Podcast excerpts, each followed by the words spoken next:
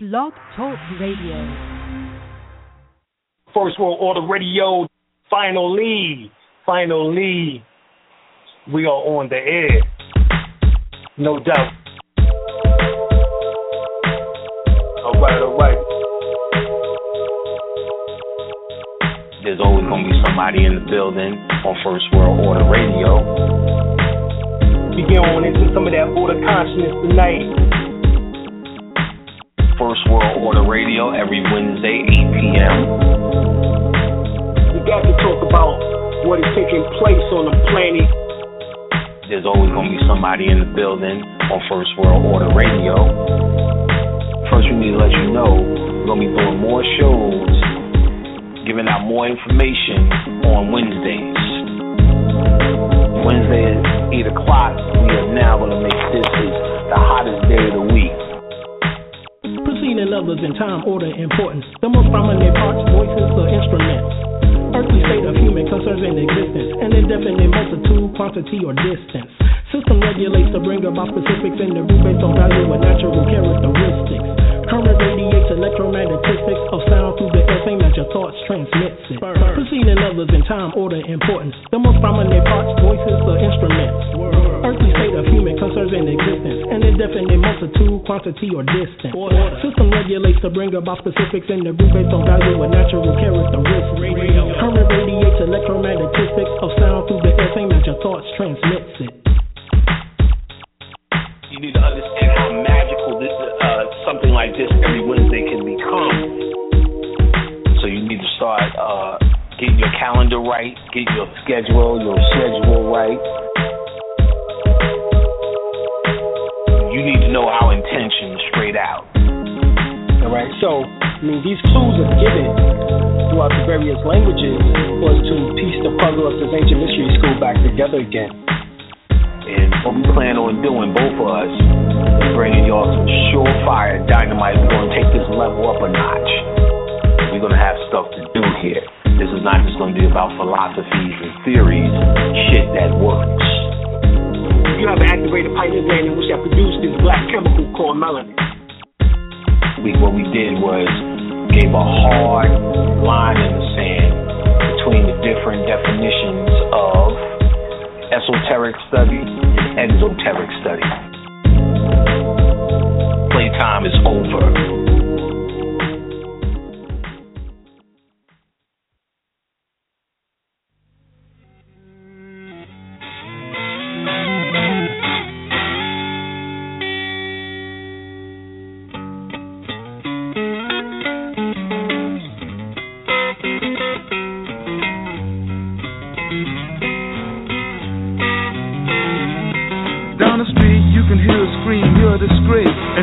To gossip and now He stands outside, and all the neighbors the talk had been true. He cries, Oh girl, you must be mad. What happened to the sweet love you and me had. Against the door he leans and starts a scene, and his tears fall and burn his garden green. And so castles made of sand fall in the sea eventually.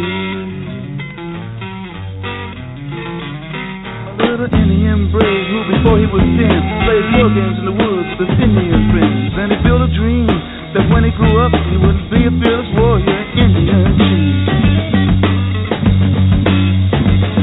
Many moons passed, and more the dream grew stronger till tomorrow he would sing his first war song and fight his first battle. But something went wrong. Surprise attack killed him in his sleep that night. Castles made of sand melts into the sea. Eventually.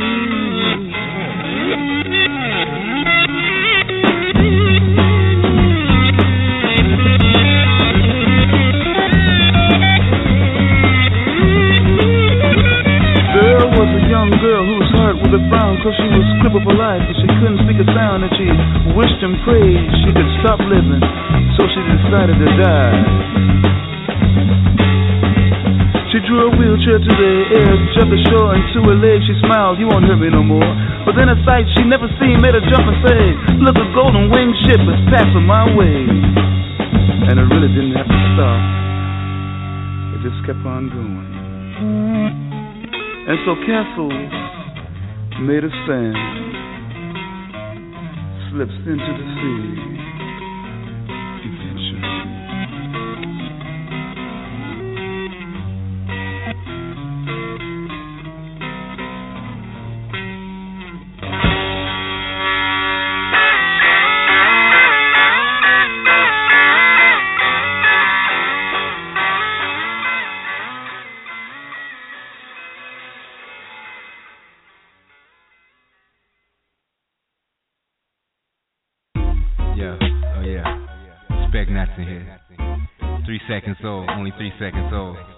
You already know.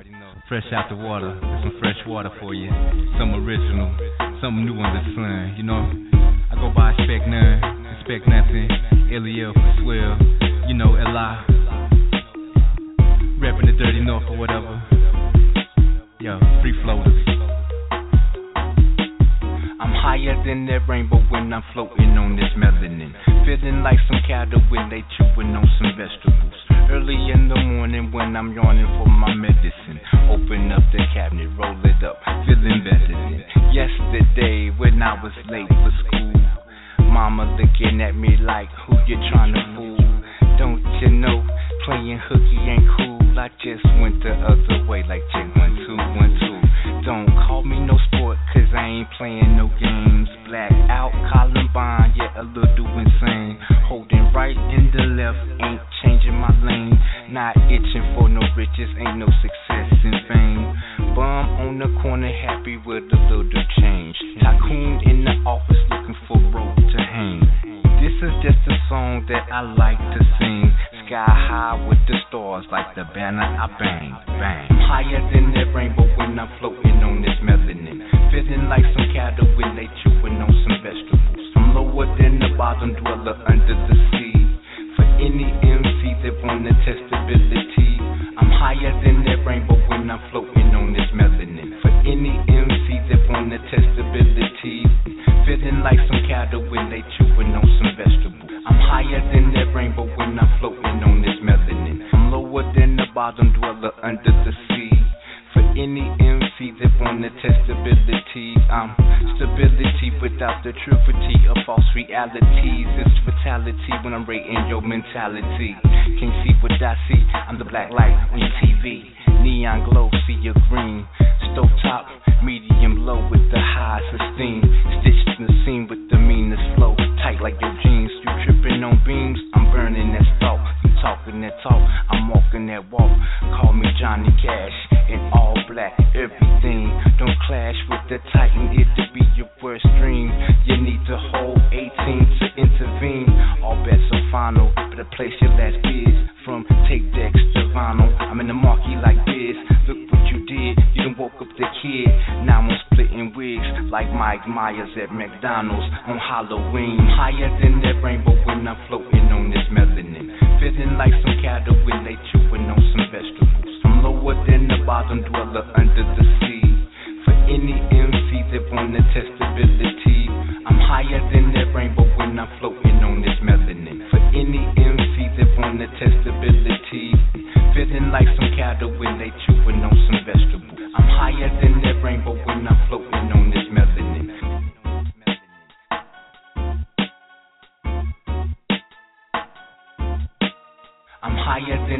rainbow when I'm floating on this melanin. I'm higher than that rainbow when I'm floating on this melanin. Yep, indeed. Yes, indeed. It is once again another Tips and Tricks Tuesday on First World Order Radio, and I'm your host this, this Tuesday evening. Blak Water, the Meta-Maji-Shen. Part self. The piece of Nana. First and foremost, I want to give thanks. Give thanks to those who came before and those who will come after. Um, I'm back from a week off of just chilling for the past week. You know, a few things have uh, have transpired on my brief uh, brief little vacation. Let me turn this air conditioner off. Um, here, I'm gonna, of course, uh, like a brief moment of silence for for those that uh, stay down, you know, put it down, so we can rise up. Uh, another brother, a few, the past few days, have uh, a few uh, brothers and sisters have, uh, of course, seems like it gets worse while it gets better. But, but in any rate, um, have a moment of silence. I say, I say, do it. Yeah, like I was saying, some things have happened, and a, a brother, the Moorish uh, Science Temple of America over in St. Louis, was slain a couple of days ago by a Caucasian cop or whatnot. Um, not to really get into the politics behind it per se. A few things briefly, like I said, I'm not going to uh, discuss uh, current events too much like that today, or you know, that's it's really not something I really get involved with. But I do, I do uh, tend to dissect it a little bit and look at it from a deep perspective, from a metaphysical avenue. So we're today's topic of discussion is mindset versus the mind makeup, or basically the higher mindset versus the mind makeup. Um, and speaking on what took place that's last uh, Wednesday, the brother of Mansur Ball-Bey, like I said, was uh was was slain uh, a Caucasian police officer over there, St. Louis. Um, rice. They changed that L over to an R. You got rice. You know, raise. Mansour means victorious, victorious in uh, Syriac Arabic. And uh, of course, we know Bay means God. There's well from the Sardinian origin, to me. God. Also to me chief. Baal means Lord or Master. So the victorious Lord God. Give thanks. You know, smart brother. Held down, a job, FedEx, graduated high school. He kept, you know, there's a lot of brothers and sisters that can't really say that they have a job and graduated same breath. But I've researched he's a good dude, you know. Environment, you know, it really ain't you, know what I'm saying? It's like a lot going on right here with the mindset, the mind makeup. You know, we have a we have a, a, a definition of who we are, placement of the people around us in our environment. So as we begin to uh, develop develop that pattern, it is a continuous. I am this person. I am that person. I am this person. I, this is what I like. This is what I don't like. This is what I, you know, indifferent. You know, or this is what I don't even care about. So it's, that's what we determine our personality around. Fold our whole self around trying to please others instead of, um, you know, but that's not that's not um, our fault. It's basically like I said, the society is not society's fault either. But looking at it from a, the perspective of what our psychology is, our mindset is, it is uh it has been manipulated. So you know, like the cop, he he out there, in you know playing a video game basically, just like you know, and um he get he get in that mode of of just the range, the shooting range. So it's just now he got to move in live target. You know what I'm saying? With no discernment, no, you know, not even looking at the situation from a from a perspective of a, a you know awareness. Just looking at the situation like I got a gun, he got a gun. Or even if it, you know, what I'm saying he may not even have a gun. You never know what these guys. You so they can plant shit, walk away from the scene. Like this is what it is, you know, and tell the story the next day. Like, you know, what I'm saying. But anyway, let's get to the to the metaphysical side of it. Victorious Lord God. It was on August 19th that this took place. If you recall, um, last year, August 9th, 2014, a blocks up the road in Missouri, of Ferguson, Michael Brown, the young man was uh, murdered by the police over there, Caucasian police as well. You know what type of agenda they are on, but yet still, you know, it's a psychological thing. These police officers need to be assessed mentally before they are handed a badge and a gun. The background needs to be checked just like they check our background in more detail, not just to hire somebody so-called protect the serve because they're not protecting it. They're, they're killing, they're you know murdering people without really questioning the situation just due to where they are in, in that sense. Know, a lot going on. They, they really need to, to check themselves out. But so Michael Brown situation happened last year, August 9th. You know, so when we look at the mathematics behind certain things, we have to recall that this is a ritualistic type of society that we live in. And the rituals are based on ancient African rituals that are corresponding to dates that are significantly corresponding to uh, apparatuses that are in the heavenly abode. And we, as far as in America, well, in the world in general, deal with what we call the Gregorian calendar. But the Gregorian calendar before that, we had what was called um, the sidereal calendar. The sidereal calendar was based on uh, a 1461 years cycle, known as the great year this the cycle of the Sirius stars or septet. You know, so within that though was also what we call what they call in Christian terms the Pentecost. The Pentecost is a fifty day type of anniversary that happens. Also, it's a 50 year anniversary called the Jubilee within within the Christian um, Christian methodology of their religion. And I'm gonna read this. This is out of the Akram, the Indigenous Cosmic Code of Ray Melchizedek. Um, states right here. The cycle of Sirius B is exactly 49 year cycle, alternating to 50 years. This is the Jubilee year of the Old Testament The constellation Sirius is a major headquarters for the Order of Melchizedek, for this solar, soul equaling sun, solar Ra system. The Order of Melchizedek is a healing, teaching order of the highest and brightest. There have been members of the order serving in this third dimensional reality at all times.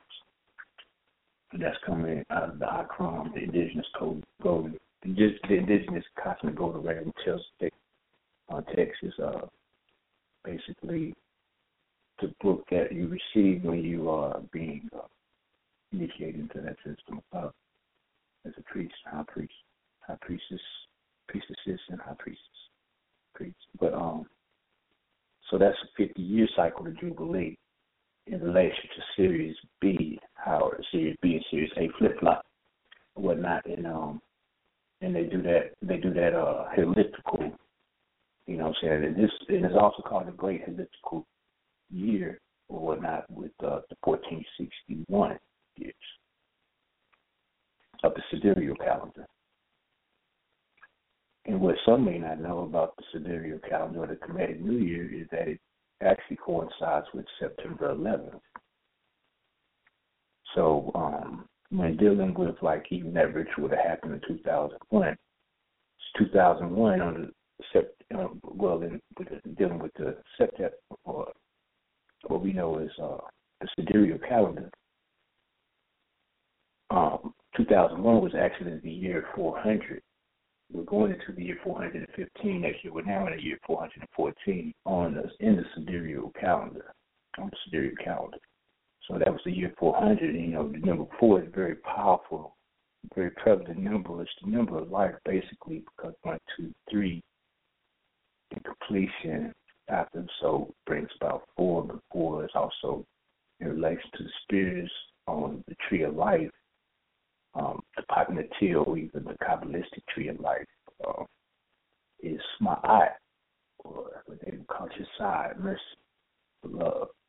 But Ma'at dealing with balance.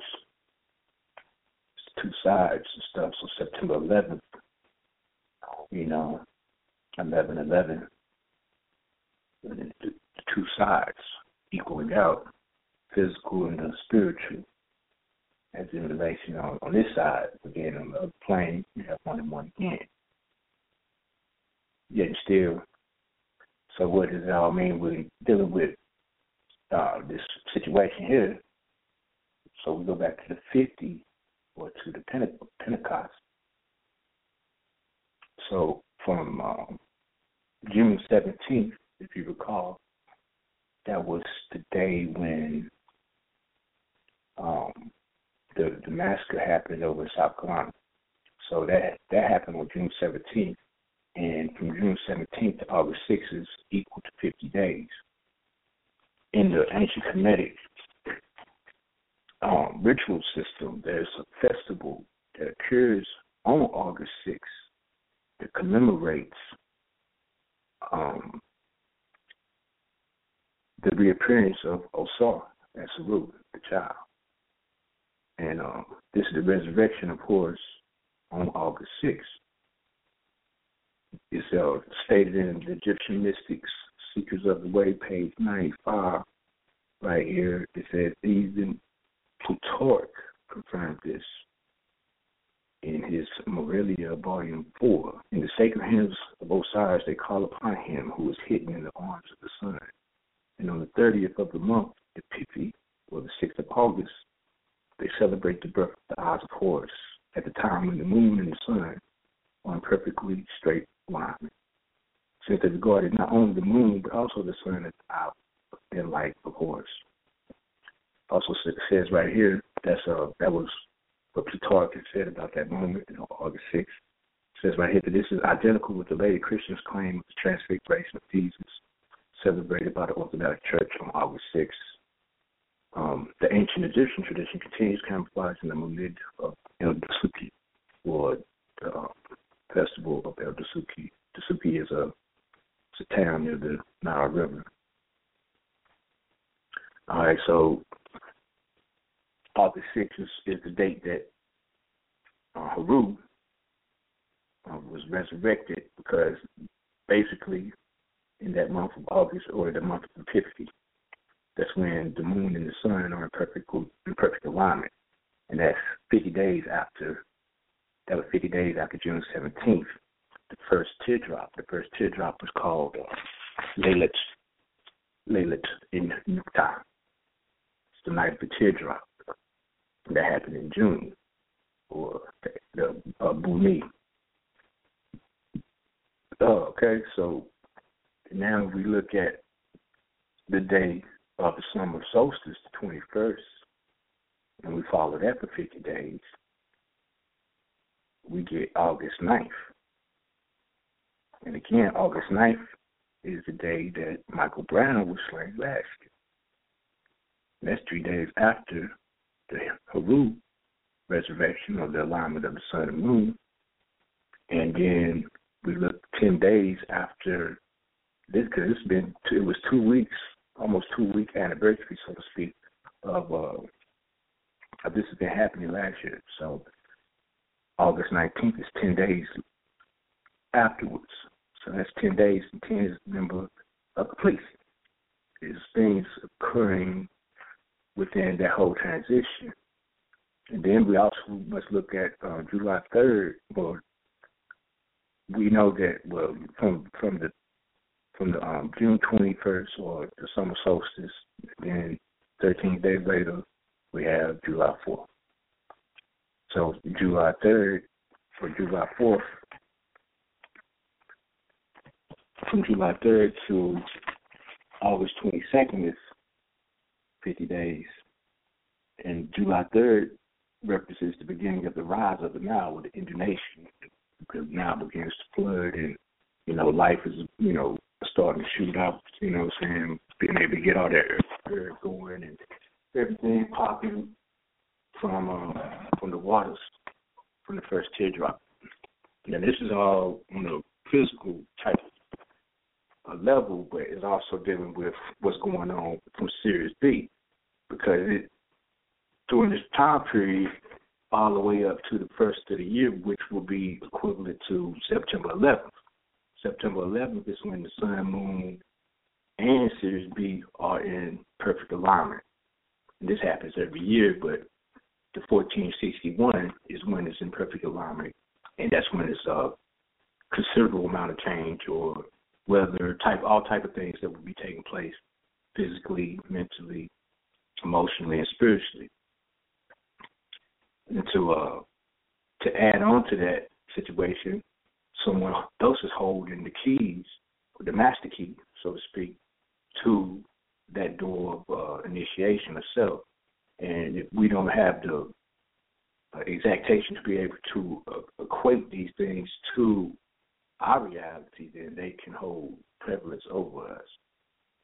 So the sidereal calendar is uh it's going into the 415th year. It's just the last heliacal rising.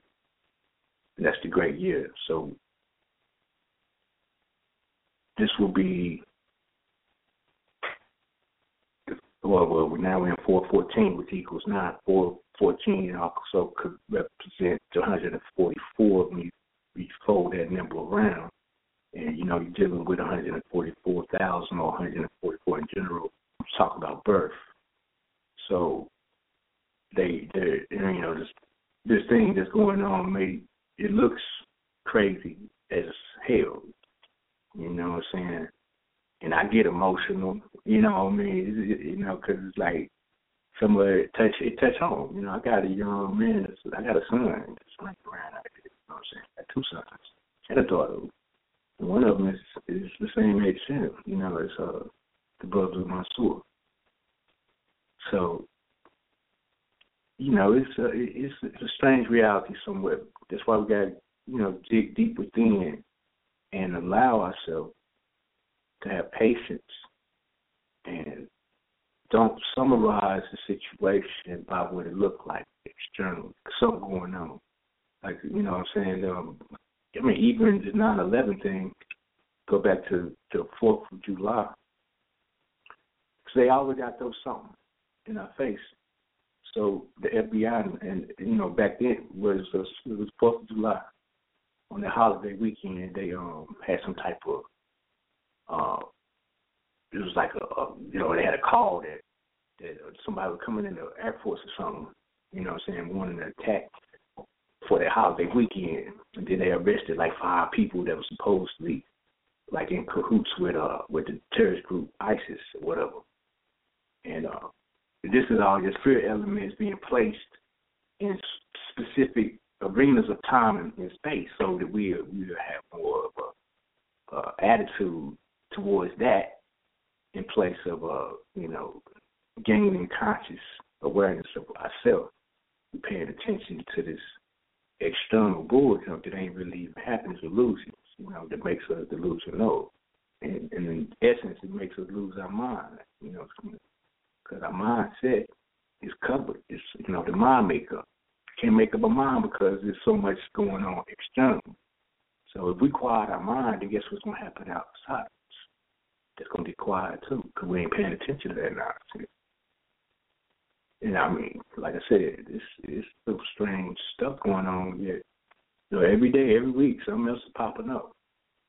Know, so I had, I was like, man, I got to look at this a little bit more in depth. You know, I I, you know, I did some studying for years on different things, different topics. Some of it I don't even discuss because I feel I feel like it's like, well, you know, people ain't gonna be catch this. Especially I'm talking about around here, you know, like I'm talking about some, you know, the real year and you know the origins of the leap year and all that stuff. They're gonna be like, what do you mean 1461 revolutions of the earth gives us, uh, you know, what I'm saying the, the gives us the interstellar conjunction that uh, you know that equates to heliacal rising of Sirius, and that means you know basically that there are three years of 365 days in one year, or that 366 days.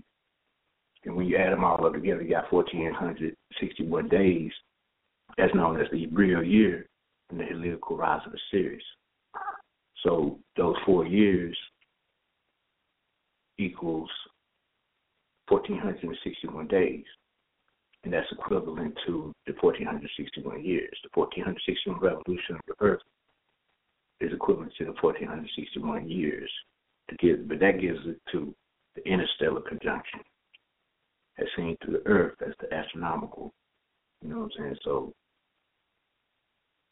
the 50 days and the, you know and all that, it coincides with the split on the half of you know the fifth seat or the fifth spirit's Sarukuti, also uh, Babala or Ogun. Uh, you know what I'm saying? So that's like the protection. That's the that's the uh, the weapon, so to speak. The iron maker. You know, it's equivalent to being on two realms at the same time. So if we are captivated and fascinated by something on one side, then we ain't gonna have enough uh, energy, so to speak, or gain enough information or knowledge of self to be able to have attention on the other side as well. Reading about that balance of four, two and two. So one is going to outweigh the other. And you know what I'm saying? It's, it's up to the individual to do itself to initiate self, especially in this transition here. It's not the same as used to be. We used to have, uh, in, um, you know, back in the day in the in mystery systems and in the higher schools of higher learning, we had individuated duels that were particularly skilled in these areas.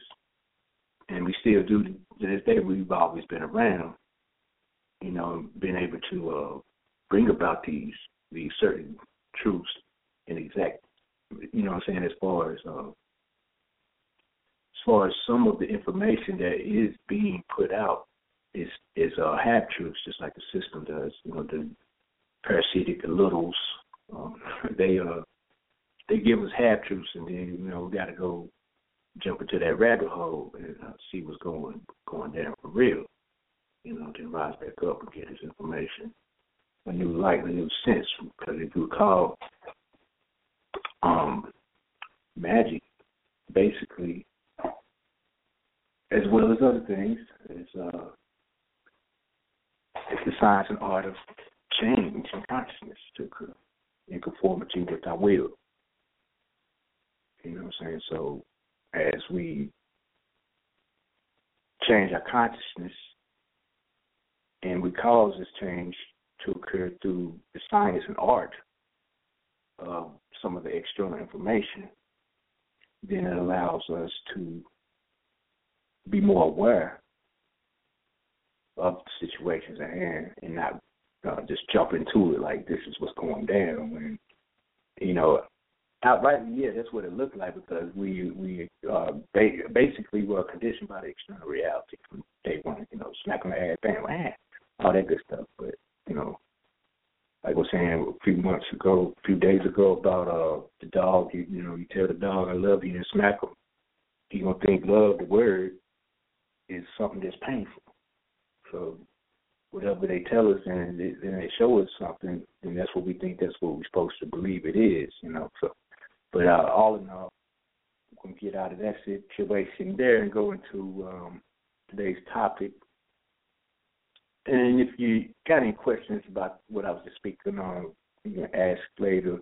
Oh yeah, the the Malud or the festival that's taking place from July third, well after July third to August twenty second they hold a lid for the eight days. The 50 days coincide from the 3rd to the 22nd, but the last day of the teardrop or the day of Assumption, what they call in uh, in Orthodox Christianity, is uh, the, the 15th of August. And from the 15th of August all the way to the 22nd, eight days. All of the festivals were held in eight day are, are held, not just was, but are held in eight day. And um and on the um during those days. But uh, the name of the this this one here was uh, Mulid Satina Miriam, which means uh, the festival of Our Lady Mariam. Mariam means to protest, to rebel, to go against. to disagree. Miriam is also another name for Mary, you know, the so-called mother of uh, Christ. So the ancestors are saying something, speaking, you know, all the way from April 19th, from what happened with our brother over there, Frederick Gray or Amatep Osa, Michael Brown. Michael Brown meaning he who is like God, shining. Brown meaning shining, dark shining, or not So he who is dark shining like God. You know what I'm saying? So these events are taking place in a non-passing over there in, that transition in South Carolina. The flag coming down on what was it, the 10th or something like that of July. So if I'm not mistaken, Paul Self, you know, I believe on the same day, if that was that's the correct day, Sandra Bland was arrested. ISIS was arrested. I said, I guess she was slain three days later. You know, saying the 13th. You know, so uh, there's something going on with that too. You know, do your math, do do your diligence and research on some of these things. Ferguson is is fear gas on, in my own perspective, my own sight. You know, so fear the gas on, fear the God, fear the spirit of the sun, fire, gas on, and you know also. But uh, so that that Muled Satana Miriam, Miriam meaning protest, what happened um, after the death of uh, Ball-Bey, of Mansur. You know, it was, it was a fresh round of clashes between protesters and law enforcement. You know what I'm saying? So ancestors ancestors knew exactly what was going to take place. Of course, because of their intelligence. What's up?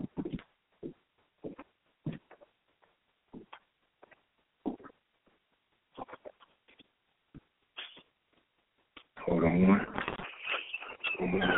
Hey man, oh you busy? Hold up. Yeah. The music, like not right now. I'm on Blog Talk. I, I do a. I'm on a. Oh, you good? Yeah, call come uh, call me first, and then uh, I'll let you know. All right. Call me first, though. All right. All right. Uh, peace.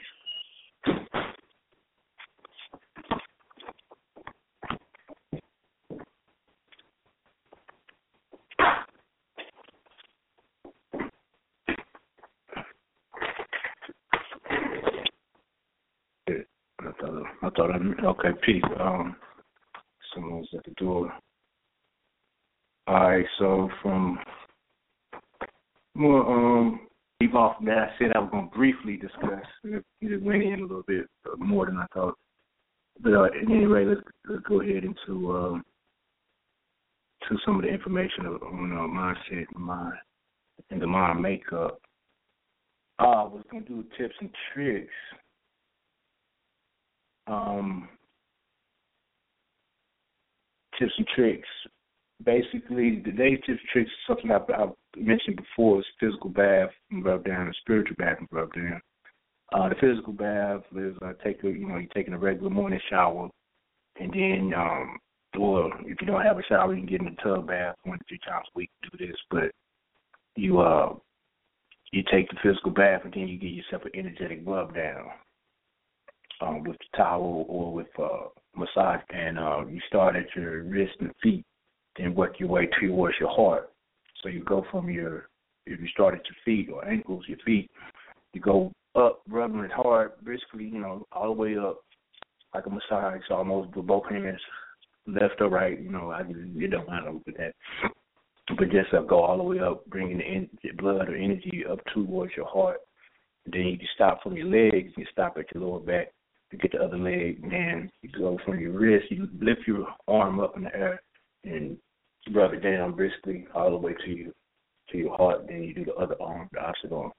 Then you do the back, rub it briskly from the bottom all the way up to your neck towards your heart. All right, that's the physical bath. Spiritual bath um, is done before meditation or ritual. It keeps and remember to be in good shape and pure condition like spiritually, mentally, emotionally, and physically. Uh, it's very essential to wash the parts of the body which are exposed to dirt, uh, dust, or any type of debris. Um, in Islam or Muslims, um, they call this ablution or wudu. Um, You know, you would washing your hands up to the wrists and you know whatnot, all, that, all the way down to the ankles and all that, up to you know three times, and you know your ears out, your finger, and put water in the nose and all that stuff. Well, you know, like Bruce Lee said once again, absorb what is useful and disregard everything else.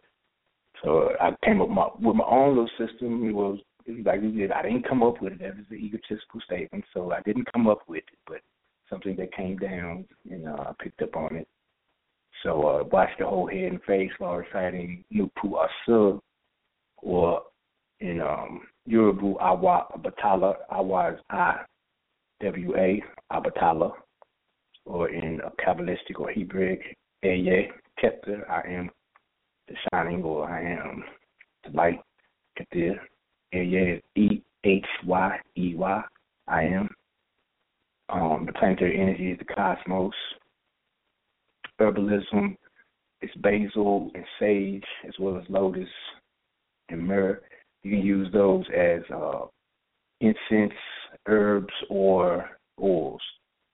Um, not going to go into the specifics on the attributes because that'll run a couple of minutes right there. So, um, then on the second one, well, that's that was the whole head right there. Wash your whole head and face while reciting Nupu Asul or Awa Abatala Eye Keter. And you can do your own, you can do your research and, and you know get the attributes for all of those those herbs: basil, sage, lotus, and myrrh. Or, or you can use for each one of these. You can use those as incense, as the bath oil, or as the um, herbs that you put in the oils. You can also make an oil of your own. Just you know, do your do your own thing and put your oil together. But be sure to test it on your skin first to make sure you're not allergic to the to the oils that you uh may want to rub in your, on your skin or even put in the in the bathtub.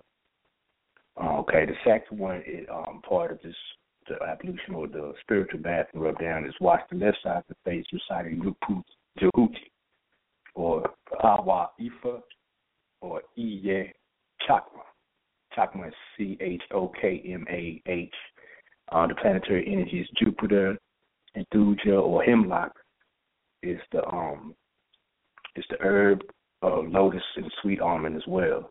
Um, you can find hemlock at your local um, graveyards. Usually they have a, hemlock tree out there. It's like a black small pine cone. Uh, the second one, I mean, uh, third Thirdly, wash the right side of the face, reciting Nupu Sakir, and or either Awa Babela A. Babela, that's B A B U L A A Y E, or Iye, Aye, Binah. Binah is B I N A H. Um, the planetary energy is Saturn. Um, the herb incense oil is myrrh.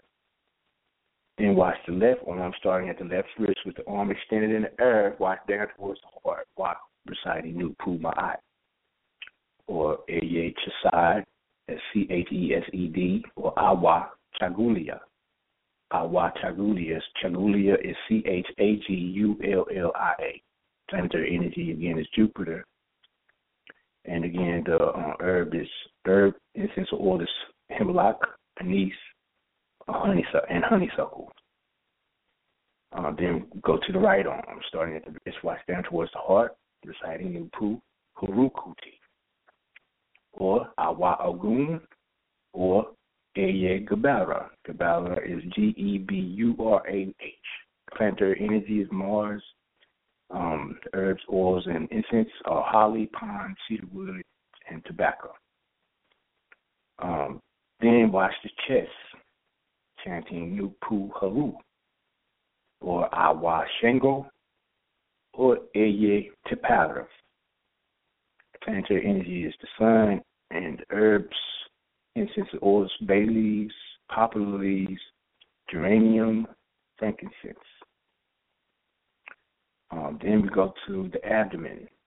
Watch the abdomen in a circle of motion all the way to the hips, then go to the left leg, watch the left leg down, and then back up from the ankle while reciting Nupu Heteru or Nephet. Nupu Nephet or Nupu Heteru. And it, oh yes, uh, me reiterate. I stated the other week that Nephet was one of the 44 uh, of, of uh, Asar, or 42. I'm not the bad at 42 um, positive professions. I mean negative professions, and it's not I call them the, the I am or the new proof affirmations. I am affirmations. Nephet isn't one of those. I, my bad, but uh, at any rate, it's uh Nupu Hetaru or Nephet or an Awa Oshun or Eye Netzach. Netzach is N E T Z A C H. Planetary energy is Venus. Uh, the herbs, oils, and, and incense is honeysuckle, calendula, parsley, spearmint, sandalwood, rose, and cinnamon. Then watch the abdomen once again in opposite circle motion. Then proceed to the right leg, going down first to cleanse it to remove the dirt. Then back up from the ankle towards the towards the heart with the intent still lively towards purity and manifesting. Reciting Nupu Sebek. Sebek is S E B E K. And then, or either Awa Eshu Elegba. That's Awa I I W A I W A Eshu E Elegba E L E G B A. Or either the Kabbalistic or Hebraic, there's E H Y E H Had. Aye Had. I am Had. I am um, glory. Had means glory. Um, planetary energy is Mercury, and herbs, oils, or incense are oregano, lavender, the valley. Now, last but not least, uh, we watch the reproductive organs reciting new Nupu Aset, Awa Yemaya, or Eye Yesod. Yesod is Y E S O D, Yemaya, Yemaya is Y E M A Y A. The planter in is the moon. Spearmint, wild lettuce, and jasmine are the herbs, the oils, and um, the incense. Uh, but last but not least, actually, is uh, then we wash the feet, the left foot and the right foot, and then lastly the anus. Remember, save that ass for last. If you didn't know, yeah, wash the butt. Don't don't wash the butt first, and then go and wash everything else. Wash the butt last. All right, but uh, while reciting New Pugeb, Geb planet Earth, New Pugeb or Awa or Eye Aya is A I, or Eye Malkuth. Malkuth is M A L K U T H. This is, this is the Earth energy or the planetary energy of the Earth. Um, you can use any herb incense or oil because all of them is in relation to earth energy. Okay, so that's uh, the tips and tricks of the day. Um, you can get some of that information out of the MetaNeta first first volume. And if you have that already, then you know what I'm talking about. It's back there in the number two Meta, I think, uh, section where it's breaking down each each energy. Remember, these are these are principles and forces. It's not really like deities. It's just energies and forces that reside within the elementals that uh, exist within your intelligence or within your breath, the breathing mechanism that pretty much uh, envelops the physical body as well as uh, your spirit, which is the spirit which envelops your soul. You know, saying gives uh, energy and life to to yourself. It's not it's not something that's external. It's right there within you. You know what I'm saying?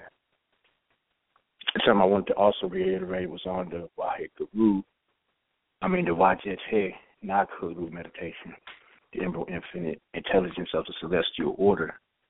Um, it's the last part. Make sure you, if you have been, um, if you have been participating with it, part self, following up real quick, like then uh, you might be getting something out of it, like right there at the end part, you're getting a little a little Kundalini, you know, that Shakti shake right there. Um, but what I want to reiterate was uh, when you're grasping the right thumb or with the left hand, um, hold the mind mudra. Um, remember to breathe in through the hand, the lower chakra or the, the root chakra, up into the pineal gland, and then breathe back when you take the two breaths. You know what I'm saying? So so breathe in through the hand, your with both nostrils count seven. Let it move up directly to the pineal gland, and then, then take two sips of breath through the mouth. That's the acidifying breath. The two breaths through the mouth, one through the nose, the acolyte breath. And with smiling energy and love intent, move the breath back down with the color red, going back down to the root chakra and love intent, and then bring it back up. Imagine where you know the energy is coming back up, spiraling. You know, you can do the spiral on both sides of the spine and let it go out the soft spot at the back of the head as a color black, with the color black fixed to it, and then start counting from 81 to 108 heartbeats, not seconds, but heartbeats. You know, one, two, three, four, five. And then when you exhale, open the mouth just a touch enough for the tongue to come out and peak. And then breathe out, breathe out the hot sound, the heart sound, while imagining green and love and content smiling throughout the entirety of the the physical temple or the you know the temple. Know, okay, so um, the complete shrine or the complete um, uh, the complete temple. All right, the complete house. So breathe all the way through to every cell, every atom, every molecule. The color green. You recall that it is called Wajet Hey Nakaru, the Emerald Infinite Intelligence of a Celestial Order. It came. It's not. I didn't make this up. I, I just put it together like that. Remember, Bruce Lee said, uh, you know, so it was useful and disregard everything else. So ain't like that's uh, my principle. You know, it's precept that we should all take it. You know, some things are just not necessary. It's a lot of information. You know, and of course, information.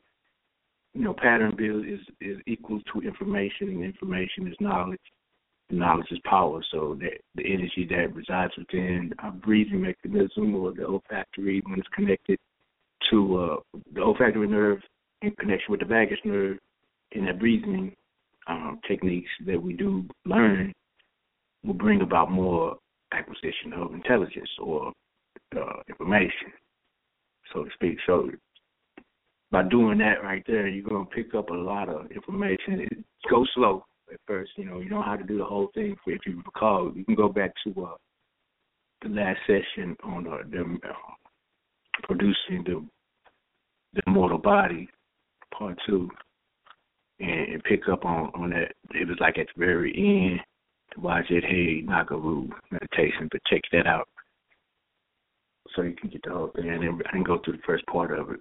But all right, so now we gonna really go into the mindset um, the, the mind makeup, the higher mindset, the mind makeup. All right, uh, the word mind is uh, from Old English, germane, memory, remember, state of being, remembered, uh, conscious mind, intellect, intention. Um, Old Norse, meaning mind, German, meaning archaic, means love, originally meaning memory or loving memory cognitive, Sanskrit mati, which is thought, muni, sage or seer. Also from the word mania, mania, madness, and mantis, one who divines, a prophet, a seer. Um, all right, and the word set, that's the old English set down. This um, means to cause to sit or set, put in some place, fix firmly, build, bound, appoint aside. Um, if you recall, men have um, uma'at. Men means established, firm, stable, permanent. So that same, it has the same um, cognitive, so to speak, as uh, as the word set.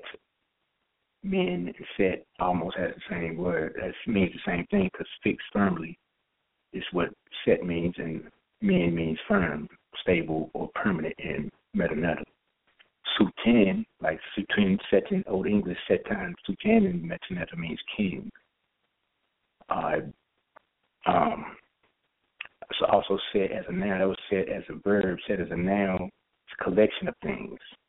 It's old old French set a sequence variant of secte, which is religious community, or also retine.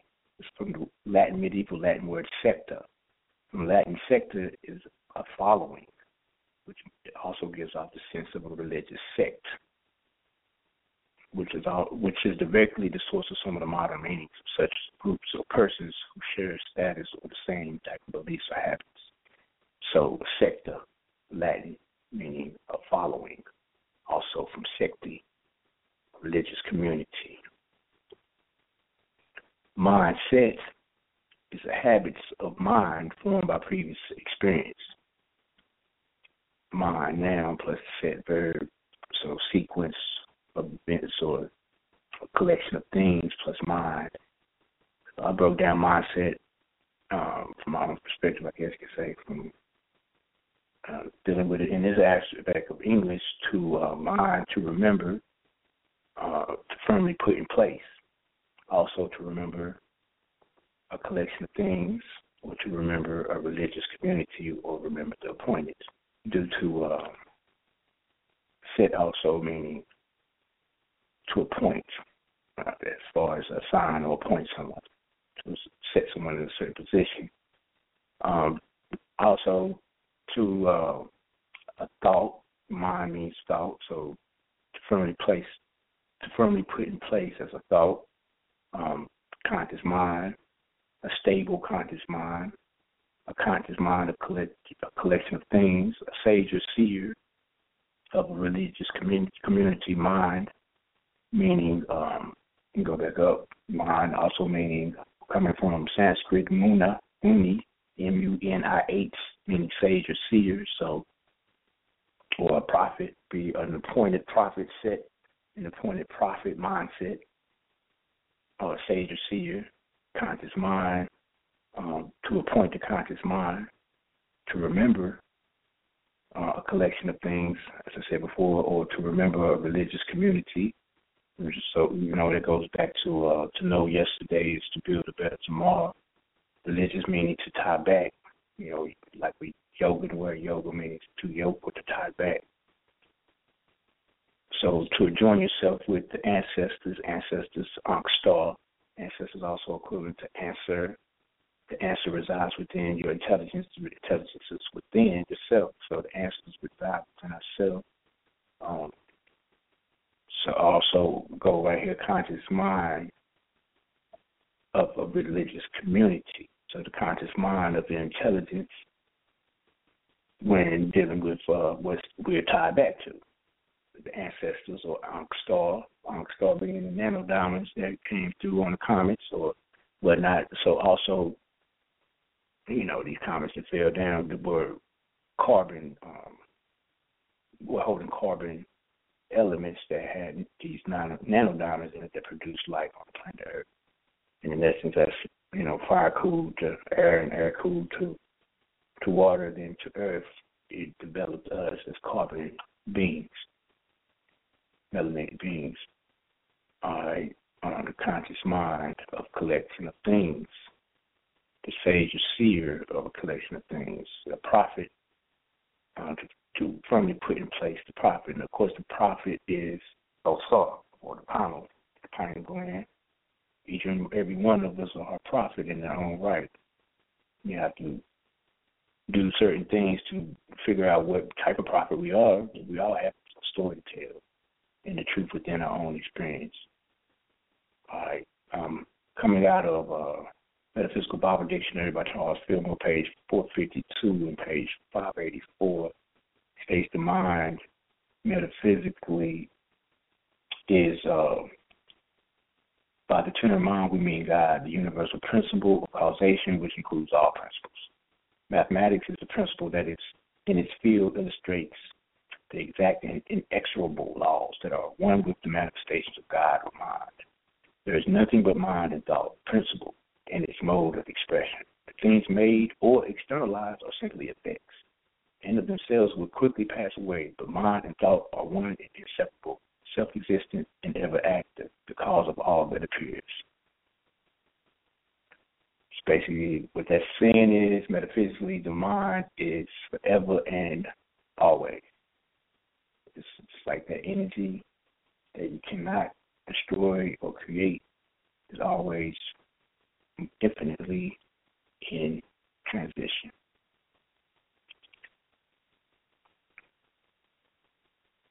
All right, then we go to Seth or Set.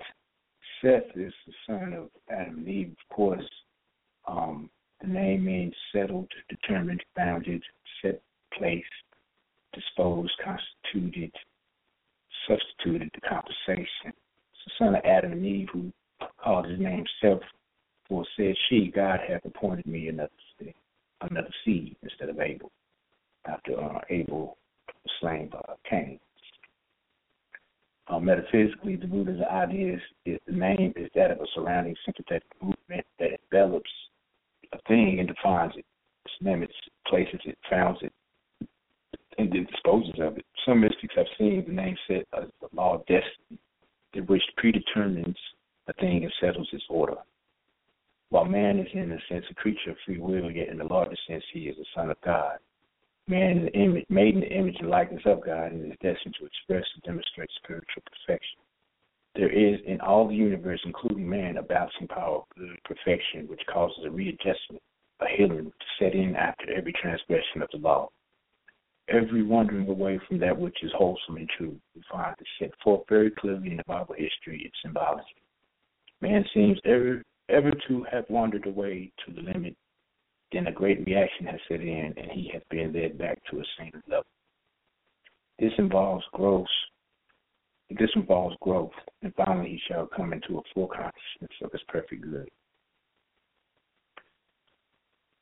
All right, so you know that basically says that uh, for every injustice that uh, may occur in in our experience, we always uh, have, uh, I guess, a judgment of self, or we all we're always judgmental, which we should be, not judgmental of others, but we should judge our own mind or our, judge, judge our own mental, and uh, come to a conclusion of to what, when, why, hows, and, and where's, or whatever of that particular situation, and not point blame or fingers at others. You know, my mom used to say every time you point a finger at somebody, you got four more point back at yourself. So I had to I had to learn that, you know, I ain't said it before, when I tried to blame somebody, it always came back to me. Blame me, you know what I'm saying? It's LA me. So yeah, I could never blame somebody for something that happened in my life because I'm like, why am I going to try to? Know, as soon as you blame somebody, that that makes you a victim. That makes the person a, a victim of someone else's uh, particular situation and, and experience, and it gives them power.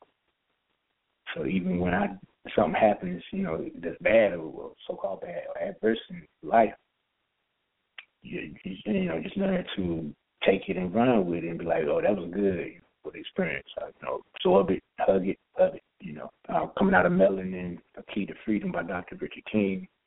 Give thanks. Um, I didn't know he had passed three years ago. I went and visited uh, Dr. Alim and Kadira the weekend last week, actually, and uh, we were speaking on Blow on the on the documentary Blow. You mentioned that, uh, yeah, Dr. Richard King passed out three years. I was like, what? I, you know, reading his book for the past like four or five years.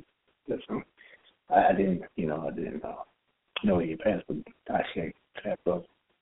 Um, coming out of that, out of Melanin, A Key to Freedom, on page 155 by Dr. Richard King states that uh, the mental plane is a plane of consciousness, largely analytical organization of experience, but without intuitional focused perceptions or utilization of ascended sensory organ observations or reflections. Also says that the mind, the definition of mind, the mind is a state of consciousness that is largely analytical or lower emotions. The state of consciousness that is, by Kemetic definition, still neophyte either right or left brain focused or without a union of synthesis of the two cortical hemispheres. So that's almost in contradiction to what uh, uh, Fillmore, Charles Fillmore spoke on as far as the mind is concerned in uh, the Metaphysical Bible Dictionary. So the mind uh, is, uh, is, is God, is the universal principle of causation.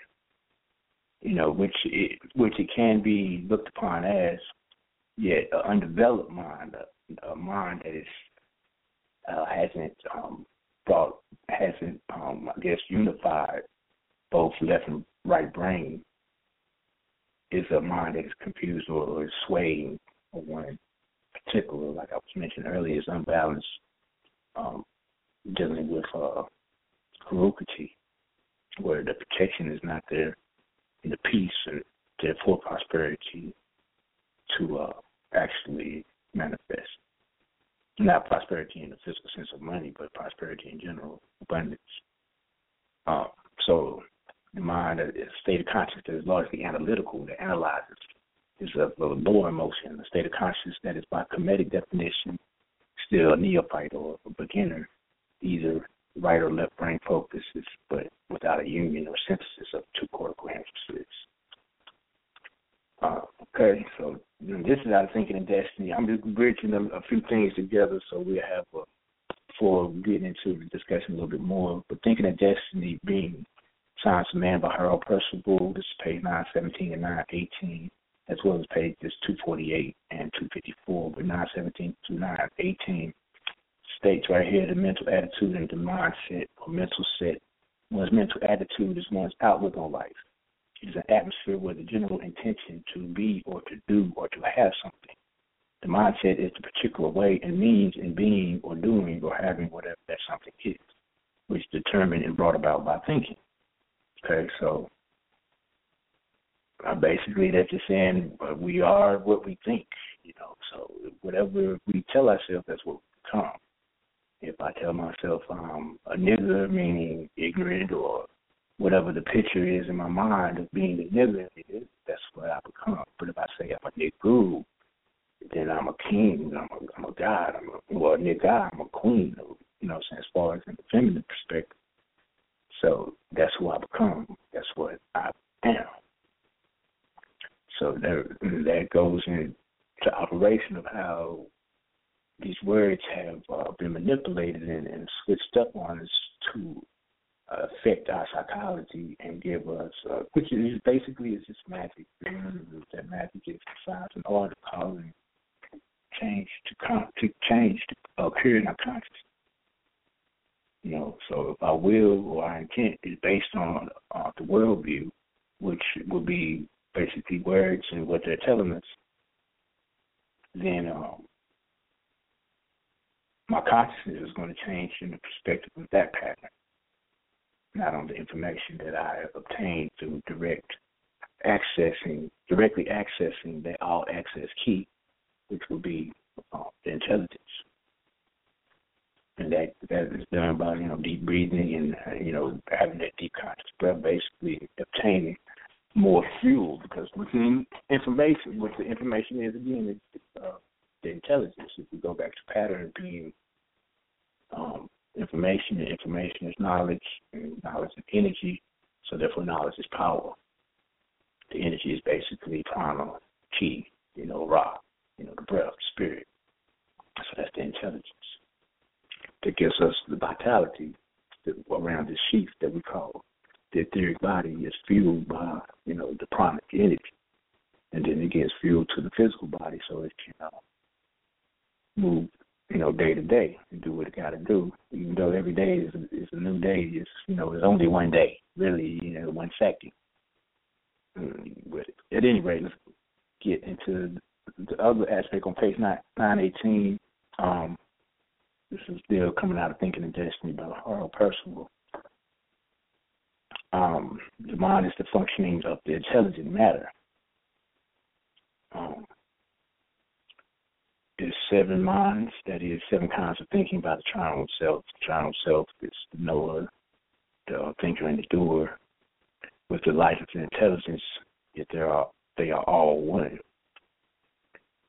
Um, the term mind is here used as that function or process or thing with which or by which thinking is done. It is a general term here for the seven minds, and each of the seven is of the reason side of the thinker, of the triune self. Thinking is the steady holding of the conscious light on the subject of the thinking. The mind for I-ness and the mind for selfness are used by the two sides of the knower of the triune self. The mind for the rightness and the mind of reason are used by the thinker of the triune self. The feeling mind and the desire mind and the body mind are to be used by the doer. The first two to distinguish feeling and desire from the body and nature and to have them in balanced union. The body mind is to be used through the four senses for the body in its relation to nature. So the last part is to speaking on the body mind or the um, psychophysical and how it uses the four senses or you know basically we call it the five senses. Um, the four senses being hearing, sight, taste, and smell. All of those relate to uh, touch. Uh, you know, so the, the eyes have, you know, the nerve has to be touched in order for you know us to see and hear, taste and smell. So that fifth sense of touch is very prevalent. A feeling, basically, but the body mind controls feeling and desire, and all this is of nature matter. Nature matter is the external reality. It's not intelligent matter. Intelligent matter is the internal. All right, so um, the mind body, the real purpose of the body mind is for the use of feeling and desire to care for and control the body, and through the body to guide and control the four worlds by means of the four senses of the organs in the body. The body mind can think only through the senses and in turn is restricted to the senses and sensuous matter. Instead of being controlled, the body mind controls feeling and desire so that they are unable to distinguish themselves from the body and the body mind so dominates the thinking that they are compelled to think in terms of the senses instead of in terms suited to feeling and desire. So the mind body is controlled by it should the mind body should use feeling and desire to control the body, but in place of feeling and desire to control the body to bring about unison of, of uh, the four senses or the senses, it is um, the mind body controls. See what I'm saying? Or the body, mind, the psychophysical the, is controlled by nature, by the senses. All right. So the body mind thinks only through the senses and sensuous matter. You know, the eye only wants what it sees is naked. So the naked eye takes in and absorbs physical reality and says, This is what it is. You know, remember Morpheus he said, uh, were you paying attention to me or were you paying attention to the lady in the red dress? Of course, the lady in the red dress is dealing with uh, Kali, but it's, it's basically talking about the root chakra and the senses, the lower senses, the lower self or the intellect. The intellect meaning, uh, or the lower mind, the intellect meaning the external coming in. So as the external comes in through the experience, the experience, basically parts of experience, basically means the spirit going out. You know what I'm saying? So as the in the experience as we experience things, the spirit goes out to take in the intellect to build intelligence. You know, but um, so were you paying attention to me or the lady in the red dress? Then next time, next time you turn around, there is a, uh, like a, Glock ten or something like that. You know what I'm saying? Representing the lower self again um, the penis or whatnot, right there at his pineal gland. So the feeling mind versus the the, the body mind, the feeling mind is that which feels and thinks according to its four functions. They are perceptiveness, conceptiveness, formativeness, and projectiveness. But instead of using these for the emancipation of itself from bondage to nature, they are controlled through the body mind by nature through the four senses sight, hearing, taste, smell. The feeling mind um, needs to have perception to be able to conceive and form itself into the, the physical reality or project itself into the physical reality for um, its purpose. And when it's not doing such, then what happens is the hologram or the whole message and its function is uh, somewhat obstructed because it's not giving out, out enough, it's not obtaining enough light of the intelligence or enough of the hidden light from the intelligence. And that's, uh, you know, can see is going on like with SAD, uh, the um, seasonal affective disorder, where a lot of people are right now becoming very anxious and depressed.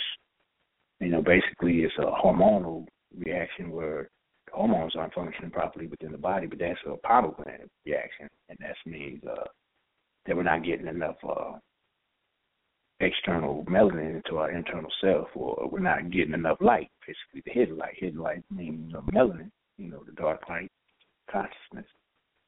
So when we're not getting that properly, then yeah, I'm gonna start having emotional um, mishaps or, uh, or you know events to uh, pop up in my life because I don't have deep conscious breathing taking place, and I'm not getting enough light to those cells to be able to operate functionally throughout um, the entirety of the temple. You know, certain things will feel good one day, but then all of a sudden something will pop off externally that changed my whole outlook. So uh, I percept these are, you know, the four functions. It, it, the, the feeling mind is that with which I know the, the way it's written is very romanticized. This guy uh, back in the 50s and 60s and whatnot, but the uh, mind is that with which feeling thinks according to its four functions. These are perceptiveness, you know, what we see, conceptiveness, how we conceive it, um, informativeness, how it forms, and projectiveness as it actualizes or projects out. But instead of using these for the emancipation of the self from the bondage of nature, or instead of using those four different uh, functions to free ourselves from the lower self or the lower intelligence, the you know the lower mind, we are controlled by the body mind, or by nature, through the four senses to sensual to sensual gratification of sight, hearing, taste, and smell. The desire mind, the desire mind, which desire should be used to discipline and control feeling and itself, to distinguish itself as desire from the body in which it is, and to bring about the union of self with feeling, has instead allowed itself to be subordinate to and to be controlled by the body mind, service to the senses and to objects of nature. So the desire mind should discipline feeling or the feeling mind and also discipline the desire mind by discerning what it needs and what it doesn't need as far as desire. Like, you know, for instance, um, men desire, women feel, right? So that was the two type of feelings or the two type of uh, interactions of of that emotion of, of love that we participate with. So like a, a woman, you know, they got they, they'll go up to a certain you know man or so. We'd be a room full of men, ten men, and they'd be like, Nah, uh-uh, I don't feel him. Uh-uh, I don't feel him. Uh-uh. Thinking with the perception of what it is and conceiving it, forming it, and then projecting it out. Nah. But then you got a man who desires, which you know basically men can desire. Uh, they they go from skinny, short, tall, fat. It don't matter. Like I said before, if it got a hole, they can put it in there. Men, we particularly don't um really feel that we just desire. We I want some some right now. I will, this tree got a hole in it. Hold on, I'll be back. You know what I'm saying? So, but so that desire, um, when it's not disciplined, disciplining feeling in itself, it will be uh, subjugated, so to speak, or slave to the body, mind, or to the senses, and uh, in nature matter. Nature matter being uh, all the physical uh, attributes in the external world that can be controlled. You know, that red dress. You know what I'm saying? That you know, and that's what's uh, is happening pretty much because we ain't looking internally for any type of uh, answer to the equation. Remember, answers, ancestors, ancestors is um, and that's uh, that's the access. The assessors. Assessor means to assist. Again, you know, the assessors of uh, Osar with the 42 um, I am affirmations. You know, the um, good brother Dr. Malachi York had the, group called the Ansar Allah. Ansar means assist or to aid the source. You know what I'm saying? The source being Osar or the Lord of the Perfect Dark which is uh, basically a soul that's embedded in the pineal gland. So the ancestors of Osar sisters, you know what I'm saying, or the assistants that bring about that the internal change, that internal transformation, transmutation, that alchemical uh, equation is complete through the ancestors, to the ancestors, to the ancestors, to the Ankh star, you know, internal and external melanin, that, that nano diamond that floated down with all them comets and whatnot. You know what I'm saying? That spark of life that brought about this right here and everything in existence. So remember where you come from. Remember, you know, also to always to to know yesterday is to build a better tomorrow. So the foundation has to be there in order for the house to be complete. And you, can't go and take a brick out the side of the house and think the house can stay together for you know for the time that we're going to be in it. We take one brick out, or particularly one cell in general, then you know the house is going to start falling apart. It's going to be too much weight on one side. We got to make sure them cells, or we got to make sure them bricks is in the right place and, and holding the, the temple together. This is also out of thinking and destiny. A man's mental attitudes and mental sets are the ways in which to do things in, on any subject and the way thinking deals with it. One's mental attitude is his outlook on life. The mental attitude is the background for a mental set. His mental set or mindset is what a man has set himself to do. The mental set of money of a money maker is to turn specific things into dollars. In a similar way, a painter or an inventor obeys his mental set in pursuing his work. A mental attitude is often determined by love, bigotry, and similar sentiments. One's mental attitude and mental set or mindset toward any subjects are a part of his mental destiny. They are brought about by his past thinking and by his past thoughts relating to his experiences and understanding. They nurse his moods and predispositions, which are similar to the attitudes. They encourage thinking on subjects similar to themselves. They harbor and nourish thoughts of a nature similar to their own. They react on the mental atmosphere and largely make his disposition sour or sweet, grasping or generous, morbid or cheerful. So our mindset or our mind, our mental attitudes and mental sets bring about our destiny. So as a man thinketh, so he so he becomes. As we, um, whatever we have been taught, whatever we learn throughout in our life, whatnot, basically is a reflection of who we are, who we become. You know, say you know what I'm saying. Basically, and that's basically um, on the premise of uh, how reality is physical reality is. Now, ultimate reality that can be altered and changed into who we are truthfully to become and who we are truthfully inside. You know what I'm saying? And the inside shines out. It's a, a brilliant. That's that Michael Brown right there. That's that. Uh, you know, he who dares to be like God, shining. You know, say the darkness shining. That's the balance. All right. This is coming from page 254 out of Thinking of Destiny. But when the change take place takes place, but when the change takes place and desire wants to be right, then feeling will not receive any impressions from nature which are not approved by rightness.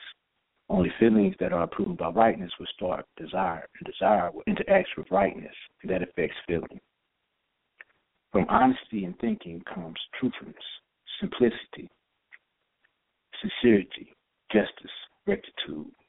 Basically, that's my eye there comes a condition of mental of the mental atmosphere in which virtues flourish and virtuous thoughts are conceived or entertained. These thoughts are then projected in speech and acts which show simplicity, sincerity, and righteousness. When a man thinks such thoughts and intends such acts, he will not only so conduct himself, but there will come with such virtuous conduct the qualities of fearlessness, calmness, and strength. He will not even contemplate any act concerning which he cannot speak truthfully and act with sincerity. So when feeling or when desire um, wants to be right, then feeling will not receive any impressions from nature. When desire actually um, begins to discipline itself and feeling, and desire is is somewhat circumspective and is observant of its uh, and attentive of its movements and its in its ways, then desire or feeling will not have will not have any impression. It will not have any type of um, reaction to the senses in that manner. That's not right. If it doesn't feel right to desire, then feeling won't react in an in a um, adverse manner as well. It will not react in a, uh, I guess we could say, um, promiscuous type of sensual frivolous. It could be a better word um, reactive uh, manner.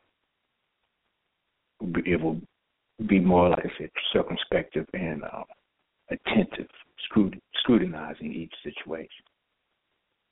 All right, the metaphysics behind um, the word mindset or higher mindset.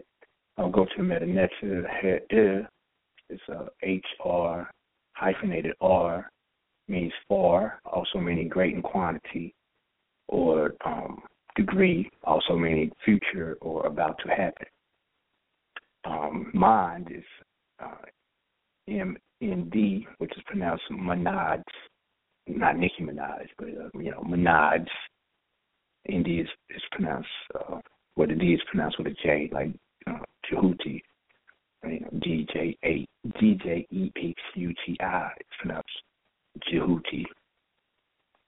But Minaj equals breast.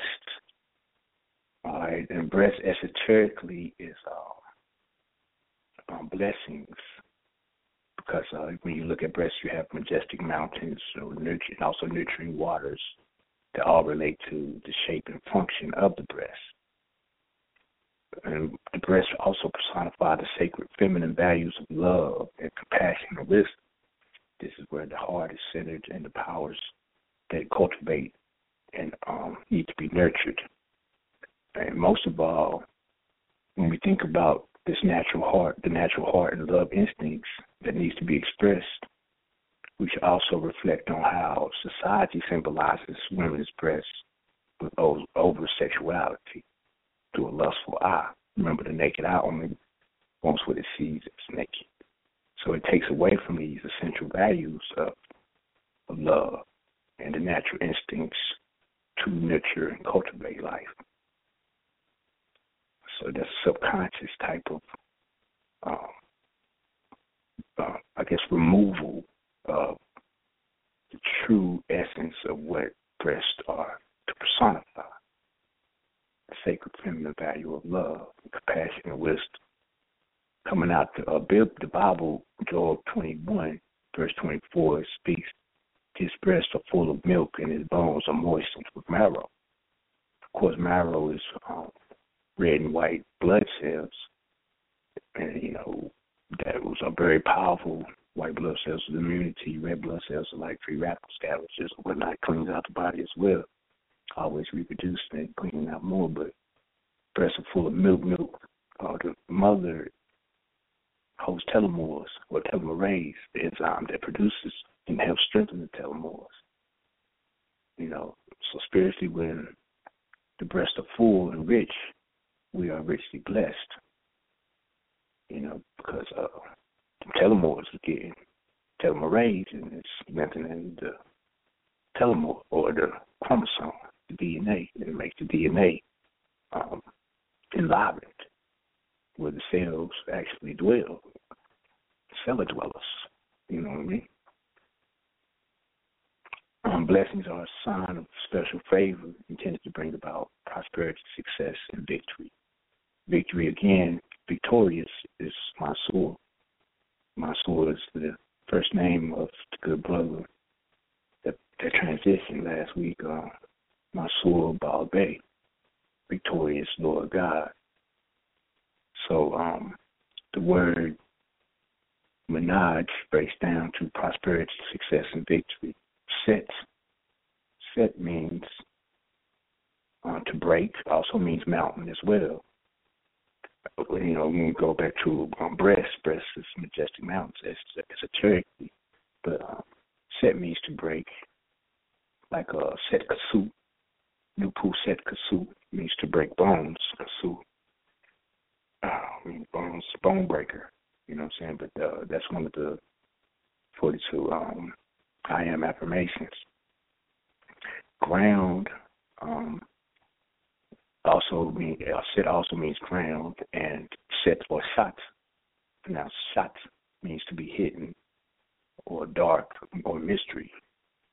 So I utilize that as uh, part of the definitive of of Hi'er Manaj Shat, or the higher mindset, or mind, a higher mindset, and that basically breaks down to the mysterious um, blessings that are about to happen, or the mysterious um, prosperity, success, and victory that is about to happen.